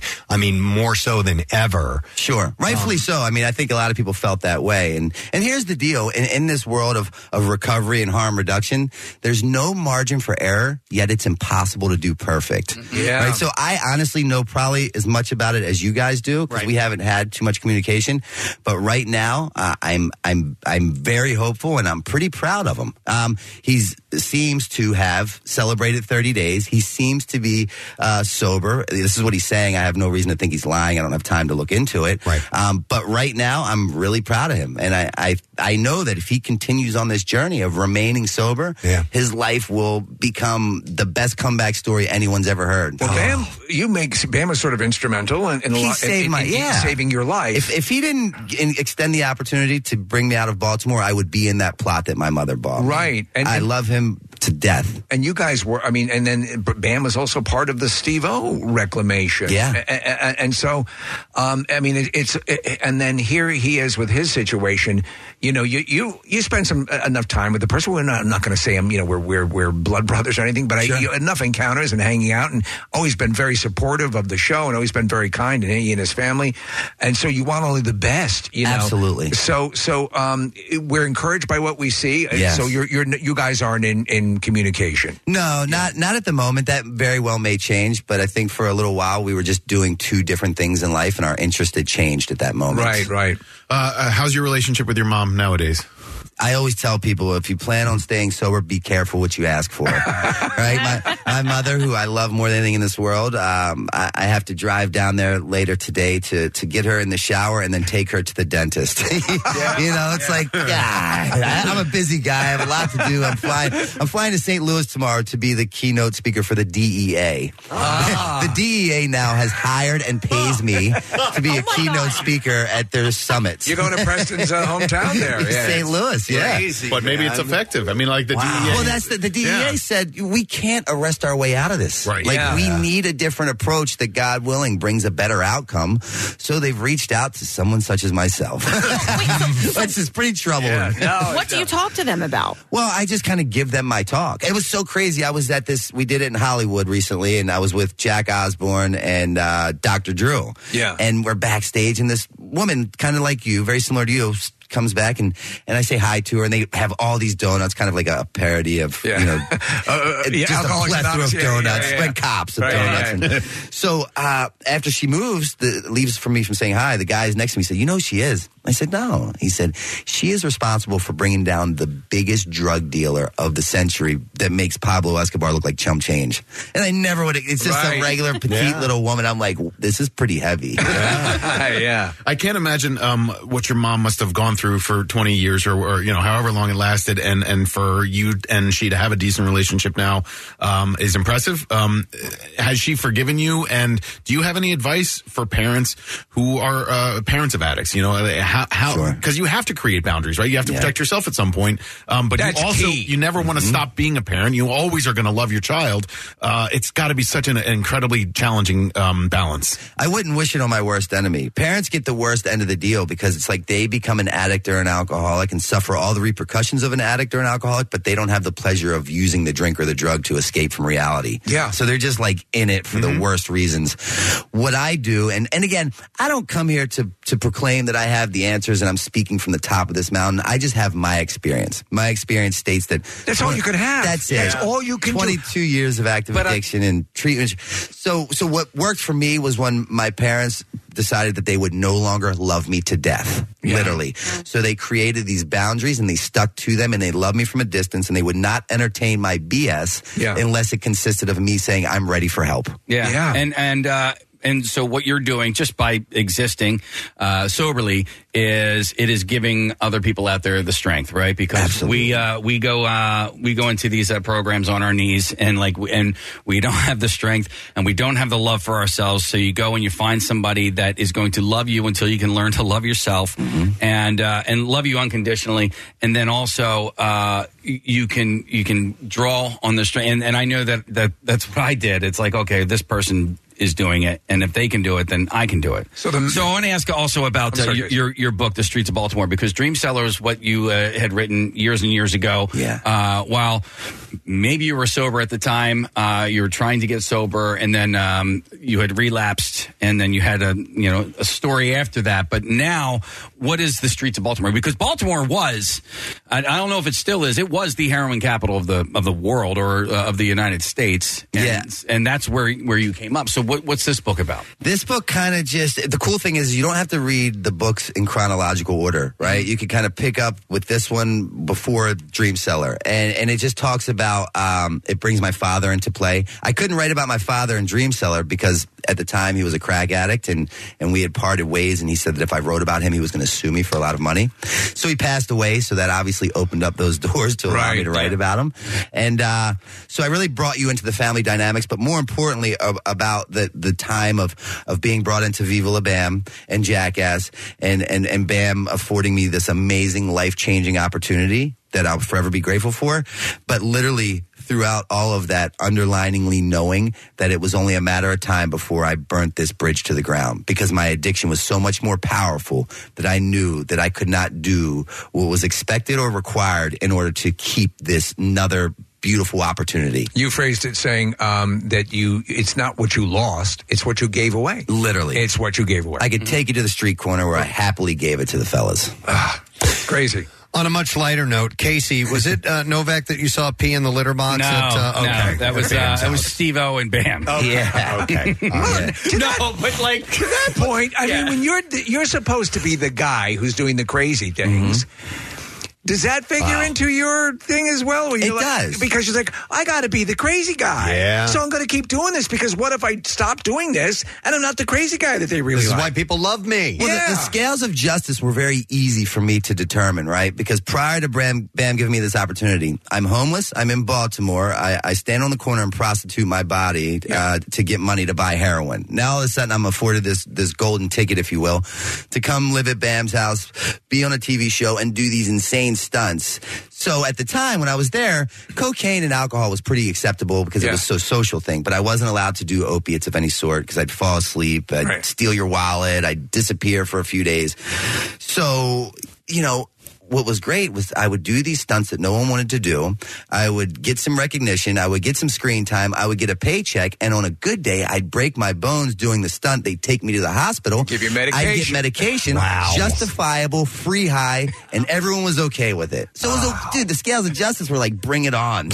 You want me to put this up my butt? How many? Let's do 10. Wow. Whatever. I think I was literally down for anything. yeah. All You right. mentioned the disappearing for a few days, and that's pretty standard Yeah. uh, for people who are, are deeply in, in, in addiction. Wait, Can you share, like, maybe where you went on occasion? Was it just hook, you know, being with other addicts, finding a, a place where they somebody had a place where you could just stay for a couple days and get high? to put in perspective of how I lived my life for a long time, my, my second ex fiance, um, because they always had a pattern of getting between me and drugs and they had to go. Right. Yeah, yeah. But, but my second one, and I thought this was a great idea, she said, let's get tattooed on you. If found, please call with her number. Wow. And I thought it was an amazing idea. That, that's how disconnected from reality I was. so I would go out with the intention of, you know, just getting one bag of heroin and making back to before Bam even noticed I was gone. To and he would always talk about this, getting arrested in Baltimore, ending up in jail for a few days, and being gone for a week and coming back and saying, "Well, I just had to go back to get my favorite pair of jeans." It's like, and I really thought that that made sense. Wow. Yeah, I think it's telling too when you, you came back. You're talking about when when your band made the offer. You you came back. You came to, to Philly and had you head to Kensington and you, Yeah. you scored uh, heroin and and uh, and uh, you know we we it, it's it's uh, it's horrible that footage you know around the world. It's known as like you know the zombie streets and it's it's uh, you know all those you th- you think of the most tragic thing when you see the picture of a, of a baby or a young kid with the world ahead of them and all the potential and promise and no one ever says boy I hope I'm I hope I'm a destitute junkie Yeah. you know and and and then and so there's but you always like to think that that little kid or that promise is still in there and can be found again. And so when people think again just to remind anyone who might be listening to this here's a story that seemed like it was absolutely I mean funeral plot purchased and mm. everything. And here's a book and there are a number of books you should probably read and there are there's a story to be learned that could help you. You are not without hope. The script was written with my story, and I believe perspective and perception is everything. So I've been blessed with the ability to be pretty upfront and in the social spotlight with my disease of addiction for many years. So what I've done is been afforded the ability to turn those defects into my assets and use this platform that I built prior to sobriety uh, to now show the life that I live that doesn't um, consist of drinks or drugs, and and let people know that if they want help, they can call me directly, and I will help them throughout their process in finding recovery. And you always give your phone number out. What's that Uh, number? 610-314-6747. People call uh, me. Do they? Uh, and well, I'll ask you to say it again. But do people call it nonstop? Okay, nonstop. Number And, again? Uh, 610-314-6747. And we will do the best that we can to get you the help that you need. And they use my story and they're like, that guy was destined to die with a needle in his arm. To now with like over eight years sober and absolutely loving. I always say sobriety has given me everything that drugs and alcohol ever promised me. Ah. and I have no desire. Like I don't feel like I'm missing anything by by abstaining from drinks or drugs. Wow, amazing story. Uh, if people do want to get a hold of you for uh, like booking sessions, I'm sure people listening right now because you speak to high schools, you speak to all different kinds of organizations. BrandonNovak.com, you can uh, book through that. Uh, I highly recommend it. And the book is uh, The Streets of Baltimore. Don't forget about Novak House, Wilmington, Delaware. So uh, and the new facility that I just opened up, Redemption Addiction Treatment Center, also in Wilmington, Delaware. So I run groups there every day. I work with clients. It's a it's an inpatient treatment center. Uh, you're an amazing person. Uh, it is great to have you on to uh, to spread your message. It's uh, clearly there. our text messages are you're you know there are a lot of people being affected in a positive way by all this. So you're you're doing great, man. I love you guys, Casey. Lo- lo- much different from how we used to conduct business. Usually I'm Monday making nights different Bam's lines. house. He's Yeah. trying to hold things together, and, and things are going down. Oh, man, congrats on everything, Brandon. Hey, I love you. Thank Yeah, you. all. absolutely. Brandon Novak, Thanks so guys. much. This was great. Wow. All right. Uh, with that, we're going to take a break. We're going to come back in a moment. Don't forget uh, Crumb Bum Cash coming up in five minutes. We'll be right back. coming to your neighborhood. Tomorrow from 7 to 9, Nick McIlwain from the Preston and Steve Show rocks the Manayunk Brewing Company, 4120 Main Street in Manayunk with the Bud Light Thursday night kickoff. Enter for a chance to win a pair of Eagles Miami tickets courtesy of Bud Light and enjoy Bud Light specials. WMMR presents Preston and Steve's Bizarre. All right, it's brought to you by Liberty Safes of New Jersey on Route 130 in Bordentown and Route 73 in Mount Laurel. Online at libertysafesnj.com. All right. I don't have my bizarre file stories. Any B stories? What's that? Any B stories? No, I think I'm all out of B stories. Uh, but I Fresh do- out of B. I do have this story. A uh, um, a 35 year old teacher in Indiana was arrested this week after she was allegedly caught bringing meth to an event at the school, hiding the drug in her hair scrunchie, and it was during family fun night. Ah. Sounds super fun. Sarah Jane Duncan. That's kind of fun. Was taken into custody on Wednesday and charged with one count of possession of methamphetamine and one count of possession of drug paraphernalia. The incident took place at the Helfrich Park STEM Academy, where the school is hosting Family Fun Night for students. Uh, the event was attended by Duncan, and who's an eighth grade teacher, and her daughter, who was a student of the school. Does the M in STEM stand for meth? As the event was coming to a close, Duncan allegedly took a picture with two students in a photo booth, put a place on the event. Duncan left her hair down for the photo. After that photo, the juveniles cleaned up the area and located a bluish colored velvet type scrunchie with a white zipper on the table. They noticed the scrunchie was heavier than a typical scrunchie. They opened it and discovered a glass vial that contained a white powder substance and the two believed to be drugs, along with a cut straw and white powder. So they took it to the vice principal. Two janitors who were working that evening told principals they had seen Duncan frantically searching for some kind of hair tie ah. near the gym doors after the event had ended. Two days later, she was brought in for a drug test. In her first two attempts, police said that neither urine sample produced enough nor reached the temperature for testing. what, what is the perfect temperature to serve piss at? Body temperature. Okay. uh, while con- conducting the third test and observed uh, an unauthorized collection container fall from Duncan's shorts, the test was terminated. So she was bringing in urine from someone else. Uh, surveillance footage from the family fun night event showed Duncan wearing a scrunchie that appeared to match the one found containing the meth, by the way. A Florida woman is accused of attacking two people uh, after seeing them do stretches by a swimming pool. Deputies noted that the defendant, Amanda Fer- Ferragamo, uh, had some sort of link to the male victim, though they what redact- kind of lunatic does stretches by a swimming pool? They redacted this uh, from the arrest affidavit, except to say that uh, this incident m- made it, it made it a domestic nature. Uh, the man told uh, deputies, uh, "She effing attacked us. She's pissed." Deputies wrote the female victim stated that she and a male victim, later identified as, and it's redacted, uh, where the Are you stretching over here? were by the pool doing some stretches. The female victim then stated that the defendant accused them both of doing inappropriate activities. Don't you give me downward dog. And began, began, to shove her and smacked her across her face. Deputies noted a red mark on the female victim's face, which they say shed, uh, showed she had been struck. Uh, she then stated that the defendant shoved the male victim and hit him as well. Uh, investigators say they took uh, Ferragamo to the jail without incident. She faces a count of uh, battery and domestic violence. All right, I'd never heard of this before, but apparently belly button stickers. What? Are all the rage in China these days. They are pot stickers? As a no belly button stickers. Okay. As a growing number of women are reportedly using them as a way to make their legs seem longer. What? Young women are paying for sheets of temporary tattoos designed to look like belly buttons, usually placed a few centimeters above the real navel, which is then concealed with skirts or pants in order to make the torso seem shorter and the oh. legs longer. It's an optical illusion. Belly button sticker manufacturers are struggling to keep up with the demand, and social media platforms are being flooded with video tutorials on how to use the temporary tattoos and clips showing their effects on the wearer. The fact that these fake navels are considered more visually pleasing than natural ones is another explanation for their popularity. Some people consider belly buttons that are round, fat, or protruding outwards are not pretty enough, so they prefer to conceal them and keep the stickers on display. Why don't you wear a fake head hat?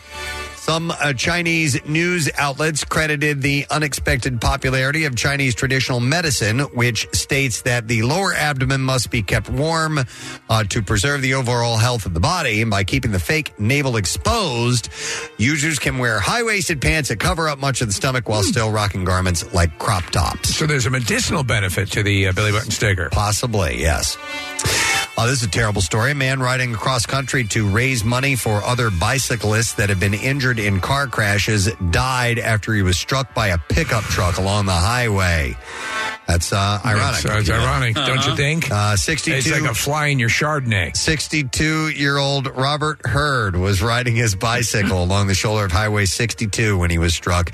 The report stated a pickup truck was also heading east in the outside lane. Hurd reportedly veered into the same lane and was struck by the vehicle. He died from his injuries at the scene of the crash. So I guess it, it was horrible. At. He was at fault, I guess. Uh, according to the GoFundMe for his charity, Hurd was hit by a car in 2015 while cycling. He spent two weeks in the ICU recovering from the crash. Uh, and the nonprofit is called Please Be Kind to Cyclists. It's based in Austin, and its goal is to raise awareness and educate both drivers and bicyclists on safe road use. That's terrible. Yeah, I say you should ride along with the flow of traffic. I'm like, you know, I don't know. Eh, Go, I'd like to see what's happening with the traffic. Yeah. You know, the cars passing by me at a close proximity is a little unnerving. One last story. A 75 year old man was injured after a Wichita Wildlife Refuge officials say a longhorn gored him. Yeah, that's brutal. Uh, they say the man was out listening to elk bugling, which is match, uh, mating calls for elk bulls. Bugling. Bugling. They were singing the uh, video killed the radio star. As he may have gotten a little too close to a longhorn. They're bugling out there. Uh, while he was injured, he was treated and his injuries were not life threatening. Uh, officials would like to issue a reminder that when visitors to the refuge are out in nature, they should provide a healthy distance to wildlife for their own safety. Yeah, the, the horns on those things, insane. That is what I have in the bizarre file for you. All right, let us take a break, shall we? We're gonna runaway train Yeah, today. we'll come back in just a moment. We'll do the lesson question, the trash musings. Actually, Kathy, I need a caller for secret text word. Who's it going to be? 10. All right, call number 10 at 215 263 WMMR. If you know the secret text word, we got the tickets for the famous Monsters Fest coming up. So give us a call now. We'll be back in a moment. Looking for fun things to do this weekend? Pierre Robert's weekend calendar has you covered. Shows in town, movies to see, exhibits and specials around the Delaware Valley. Just use keyword weekend calendar at WMMR.com to get the list. Preston and Steve. Their name is their address uh, on on the web. PrestonandSteve.com.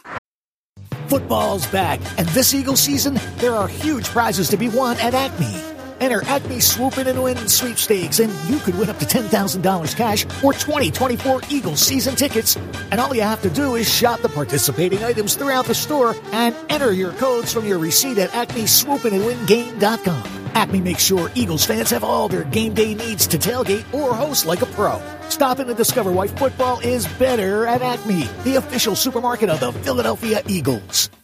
Winter may seem like a strange time to replace the windows in your home, but with Window Nation, it's the perfect time. Right now, Window Nation is offering you 50% off all window styles. Plus, you can get 0% interest for five years. So get rid of those cold, drafty windows that are costing you more to heat your home.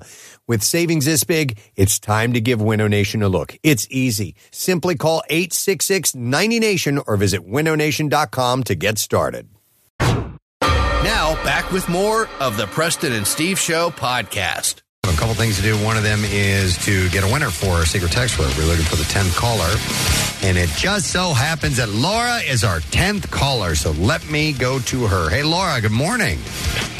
Good morning, it. Ah, good morning to see you, Laura. what is our secret text word, please? The secret text word is hatchet. That is correct. Yeah, Laura, you're going to get to go to this really cool event. Four pack of tickets for the famous Monsters Fest, October 13th through the 15th, Valley Forge Casino Resort. Uh, special guests include Ozzy, Sharon, Jack, and Kelly Osbourne, all there. So, congratulations to you. Hang on the line. We'll get your information. We'll set you up. Also, Bonnie Aarons uh, from The Nun and Kane Hodder from Friday the 13th will be there.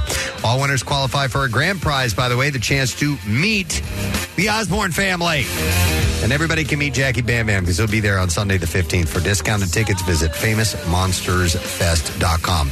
Uh, before we go to the lesson question, I would like to recap something from earlier this morning. We talked about Timothy Chalamet and uh, was it uh, Kendall Jenner? Yes, holding. Uh, she was holding his Uh, Kylie. Kylie Jenner. I'm sorry, um, holding her his finger. Finger. We have all the finger clips you'd ever want. Yes. Uh-huh. Nice. Oh, good. Marissa, Recap Marissa has put them to work. So Steve played the not a finger clip from a Christmas story, and I said, "Well, I think that's the only finger clip we have." Well, Marissa went and found some other ones. So here's one. Follow the fingers. That's follow the fingers. That's from uh, Hercules.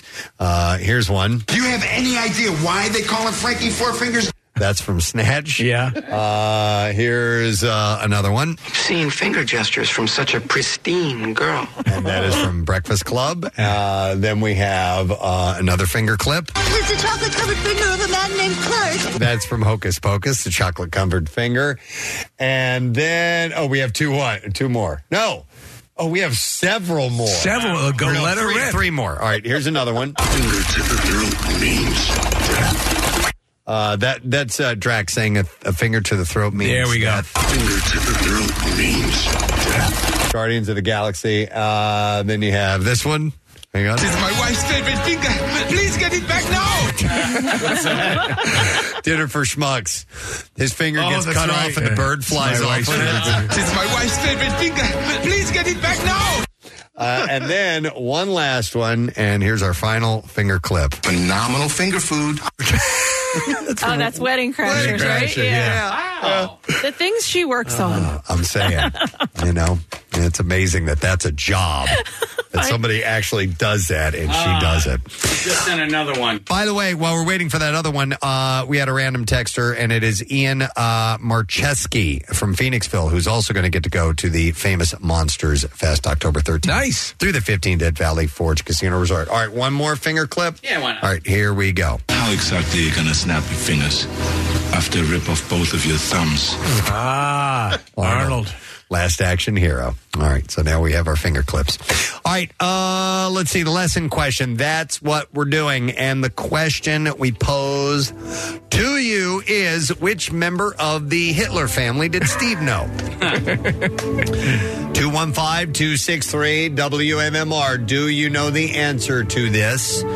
Which member of the Hitler family did Steve know? 215 263 WMMR. Call right now, and while you are calling, we'll do the trash. The trash business is a gold mine. 93.3 WMMR. With Preston and Steve's Hollywood Trash. All right, we'll get the stories. Steve, what's going on this morning? Well, Richard Simmons reiterating that despite a push from fans of Pauly Shore, he really has no interest in the comedian playing him in a biopic. Simmons says he's currently working on his own biopic for which he hopes to get David Beckham. Hey! Gisele Bundchen telling CBS News Sunday morning that she was just surviving and not really living during her marriage to Tom Brady. Bundchen says she doesn't want to be overly dramatic, but in many ways, she was exactly like Anne Frank. Wow. Oh my God. And finally, Britney Spears seen on Instagram. Kathy brought this to my attention yesterday. She had a bandage on her arm and a leg after posting an early earlier video of her dancing with a pair of large knives. Spears admits that it's probably best to put the knives away and break out the chainsaw. That's how. And in that video, Steve, she's dancing with knives, and I didn't even notice it until later on. Her three little dogs like walk into the the Was one of them limping? No, he's they're just like staring at her. Oh. Like Even what? Like they're- we they're are concerned, What yeah. are you doing? Yep. All right, uh, we'll go to the phone and see if we know, uh, if somebody knows which member of the Hitler family Steve actually knows. 215 263 WMMR. I have Dan on the line. Hey, Dan.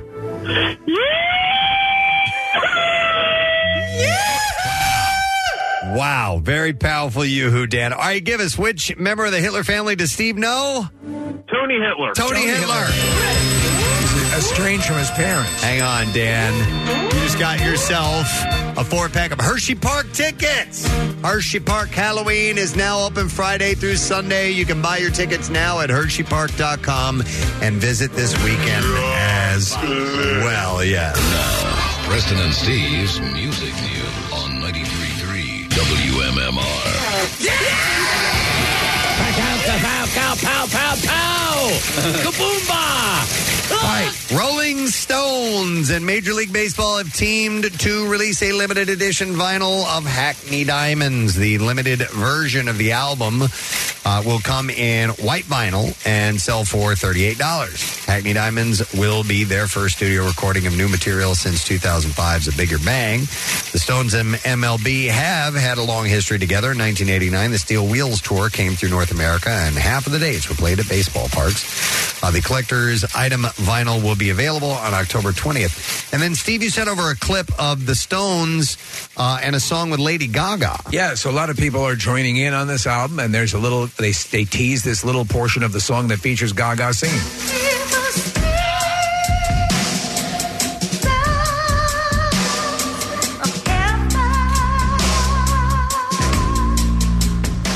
I misunderstood. And that's all we get. Maybe that's her on piano, too. I wonder if she's a really good piano player. I'm very, I'm liking the stuff I'm hearing for this album. With this uh, Major League Baseball connection, do you think there's a stadium tour behind that? Um, it would only make sense, right? Right. If they if they brought it all Right, together yeah. like that. So maybe they will. I was thinking yesterday that um, Pierre should introduce the band. Yes. If they, if they come out on stage, he's earned it. You know, they- they- nobody better in Philadelphia to do it. Ladies, and, and it'd just be this, ladies and gentlemen, the Rolling Stones. Yeah, Stones. that's it. You know? Pow pow kaboomba. Right. All right, he could do the whole the whole rant. Pow, pow, pow, pow, pow, pow, pow, pow! Kaboomba! Ladies and gentlemen, the Rolling Stones. Send him that. Send him that Yeah. and Right. see if uh, right. see if they you know how can you not? Who's their manager nowadays? Once you The lights that. go dim. Pow, pow, pow, pow, pow, pow! Kaboomba! I can't say no. We'll see. Announcement coming soon. Absolutely. Metallica shared video of two songs. One is their is of their 1983 classic Whiplash, and the other is a performance of the title track to their album 72 Seasons, and it was recorded at the State Farm Stadium in Phoenix earlier this month. Um, so both songs can be found on their social media pages if you are looking for some live Metallica. It's right there. Is that song about the uh, the, the the the monkey that rides the dog and the cowboy Whiplash? Whiplash. Yeah. This It would Goldman's seem- dream. Gold's dream was one to day own a monkey. Own a monkey.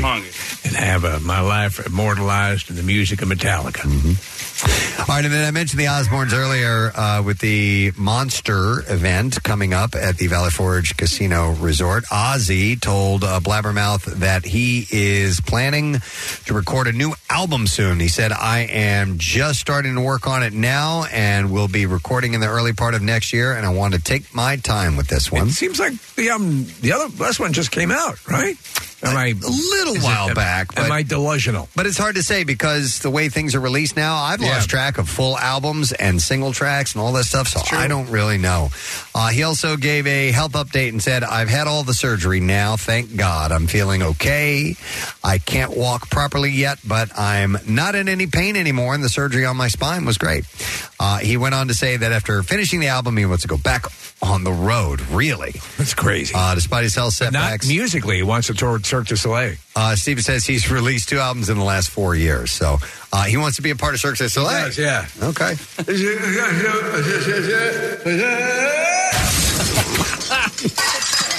Not very good at Kaboomba. Yeah. Kaboomba. Yeah. Kaboomba. Kaboomba. Kaboomba. Ah! All right, and there you go. That's it. That's it in music news. All right, uh, let us take a break. All right. Let us come back and wrap up our program and get the letter of the day for the Word of the Week prize. We will bring you up to speed on what that is when we get back, so hang out. Preston and Steve's Camp Out for Hunger begins Monday, November 13th at Xfinity Live inside the Wells Fargo Center complex. With more and more area families struggling with food insecurity, Subaru of America is encouraging area companies to step up and make a difference with the Camp Out Business Challenge. The top business food donor gets a live on-site broadcast from the Preston and Steve Show. Second, a live broadcast from the legendary Pierre Robert. And third, a $20,000 WMMR advertising campaign. This year, all Business Challenge participants will be entered to win an in-studio visit with Preston and Steve for your employees, no matter the size of your donation. Large or small, every donation helps Philabundance in their mission to drive hunger from our communities today and end hunger for good. Visit WMMR.com for complete details on the Subaru Business Challenge from 93.3 WMMR, putting Philly first. A great day together with you once again. God, we almost saw some sunshine today for a little while this morning. Maybe a little bit later on. We'll see as we have partly cloudy skies expected through the day. Uh, high of about 66. Cloudy tomorrow, 67. No rain. Rain comes on Friday. And then Saturday morning, supposed to be better after that. It's going to be like 70 degrees. And then Sunday's the that's the the legitimate day. 78 degrees and sunshine all day long. And by the way, we've been like way low the past couple weeks on temperature wise. So Yes. then then um, a little substandard, but we'll get our should be. We'll get our October, uh, I think, run of uh, warm weather. I think it'd be nice. Yeah. Uh, I would like to thank a couple of people for being on the uh, program. We had two absolutely amazing interviews today. Our uh, guests were phenomenal. Yes. We'll start with the absolute comedic legend, John Cleese. Yay! Was on the show, and he is going to be in town. He's got a stand up show. It's called An Evening with the Late John Cleese. At the Kimmel Cultural, Cultural Campus, October 25th. There's VIP packages and stuff. You can get a picture with him. He was just such a lovely guy. It was wonderful. And then, uh, wow, what a compelling interview. Uh, Brandon Novak was on the show this morning. Uh, new book called The Streets of Baltimore. He's a recovering addict and has had so many things happen in his life, and he's he's turning it around and and um, making it something positive. And he's uh, not he doesn't hold anything back about sharing his story. Nobody wins if he does. Yeah, So he's so- he's laying it all out there, and I, I, I told him I think he really is helping change people's lives. There's something else having him on today. Um, he was great. Yeah, and listening to him was so uh, was so compelling. And then the fact that you had a text from a listener who was having addiction problems and asking him, you know, on air essentially for advice and help. And then the fact that he gives out his number. Yeah. I mean, I, I was quite blown away by that. And, you know, he's got treatment centers, you know, I guess right down in Delaware. So, um, you know, and your message, Steve, that there's always somebody that cares and always somebody that, that is there to talk to, whether it be addiction or anything. You know, the the ultimate message is don't give up. Yeah, uh, most definitely. Uh, God, what a powerful! That was a great conversation. Yeah, so we had some we had some solid combos today. It was a lot of fun. Um, I guess we'll do the letter of the day with you. Uh, first, before we do that, I am available to the Rolling Stones. Ah, Uh, if, if they would like. I have mentioned only a couple of times, but what I would give just to be off stage in a booth somewhere, but in the in the arena to say those eight words, ladies and gentlemen, please welcome the Rolling Stones. I get goosebumps even thinking about it. I got to stage announce Rush, uh, which was for me, you know, a big, big deal. Right. Uh, it was awesome. And the only thing he talked about is the mic cut out halfway through when I was doing it. Oh, my it. gosh. So my signal was breaking up when I said it. Yeah, it was kind of like that. I'm like, man. Oh, I'm sorry that that happened. But it was still, uh, it was still, uh, quite an amazing experience. I I got to introduce Crosby, Stills and Nash live. I mean, actually introduce the band on two or three different occasions. Uh, not the pre-introduction thing, but the real introduction, and uh, I it was almost overwhelming to me. I honestly don't see why the forces couldn't align to make that happen. If you know, we, we're talking about a stadium tour, we're not even sure that's the case. But It's easier to meet the president than it is to meet the Rolling Stones. Uh, when Nick and I went to Canada to see them, uh, there was a motorcade, the likes of which would make any king jealous, to take them from the hotel. You know, and the newspapers were they're here. I mean, it was just like wow. Um, so, but I mean, just to say those eight words, I've, I mean, I heard uh, Pierce Brosnan once on an interview on uh, on Terry Gross's show, and uh, she said, "Well, did you? How'd you get ready for the part when you had James Bond?" And he goes, well, "This is crazy, but I would be driving along, and I'd go, I'd look in the mirror in the in the rearview mirror, and go Bond." James Bond. Yeah, yeah. you know, and I, I've, I've said, how would I do it if I could, you know, ladies and gentlemen, please, you know, I don't Yeah. What if It you're would- bringing on the Stones? You're up there, ladies and gentlemen, Bond, James Bond. Ah! Bond. or that lady that introduces that that Uh, graduation Jerkoff. thing. Yeah. Oh my Julie god. Jerkoff. Uh, Julie so, Jerkoff. uh, so, dude. Julie Jerkoff. Forgive me, Kirkoff. Oh my god! I that'd be feel so bad for her, but um, yeah. Anyway, we'll see. All right, on to the letter. All right. Preston and Steve on 93.3 WMMR. Now, the Daily Letter. Uh, the President and Steve show is brought to you today by the letter. Oh, as in Oling Stones. Rolling Stones. We have a four pack of great seats uh, for Jerry Seinfeld, and that's Friday, October 6th at 9.30 p.m. at the Met Philadelphia. Tickets for both shows that night are on sale now via Ticketmaster, and the 7 p.m. show is nearly sold out, so go to the contest page at WMMR.com uh, for another chance to win tickets to Jerry Seinfeld. We'll give those away in two days because it will be Friday then. Uh, what's happening today that you want to hit, man? Well, we got Crumb Bum Cash at noon, uh, at three, and at five o'clock. More chances for a thousand bucks coming your way. We've got Workforce Block of the Peppers there at Hershey Park tonight. Uh, That's right. And so we'll do a nice block to welcome them in. We got a block of the Dead and a block of Metallica on the Workforce blocks. So a fine day is in store for us. Excellent. Thank you. And Ladies and I. gentlemen, please. Well, I'm sorry.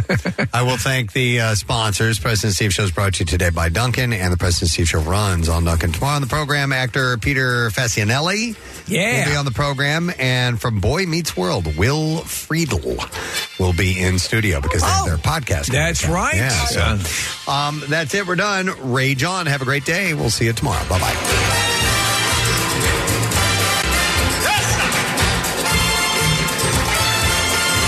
Preston and Steve on 93.3 WMMR. Bing, dang, do, doo, da, da, doo, dip, Shopify helps you sell at every stage of your business. Like that, let's put it online and see what happens stage. And the site is live. That we opened a store and need a fast checkout stage. Thanks. You're all set. That count it up and ship it around the globe stage. This one's going to Thailand. And that, wait, did we just hit a million orders stage? Whatever your stage, businesses that grow grow with Shopify. Sign up for your $1 a month trial at shopify.com slash listen.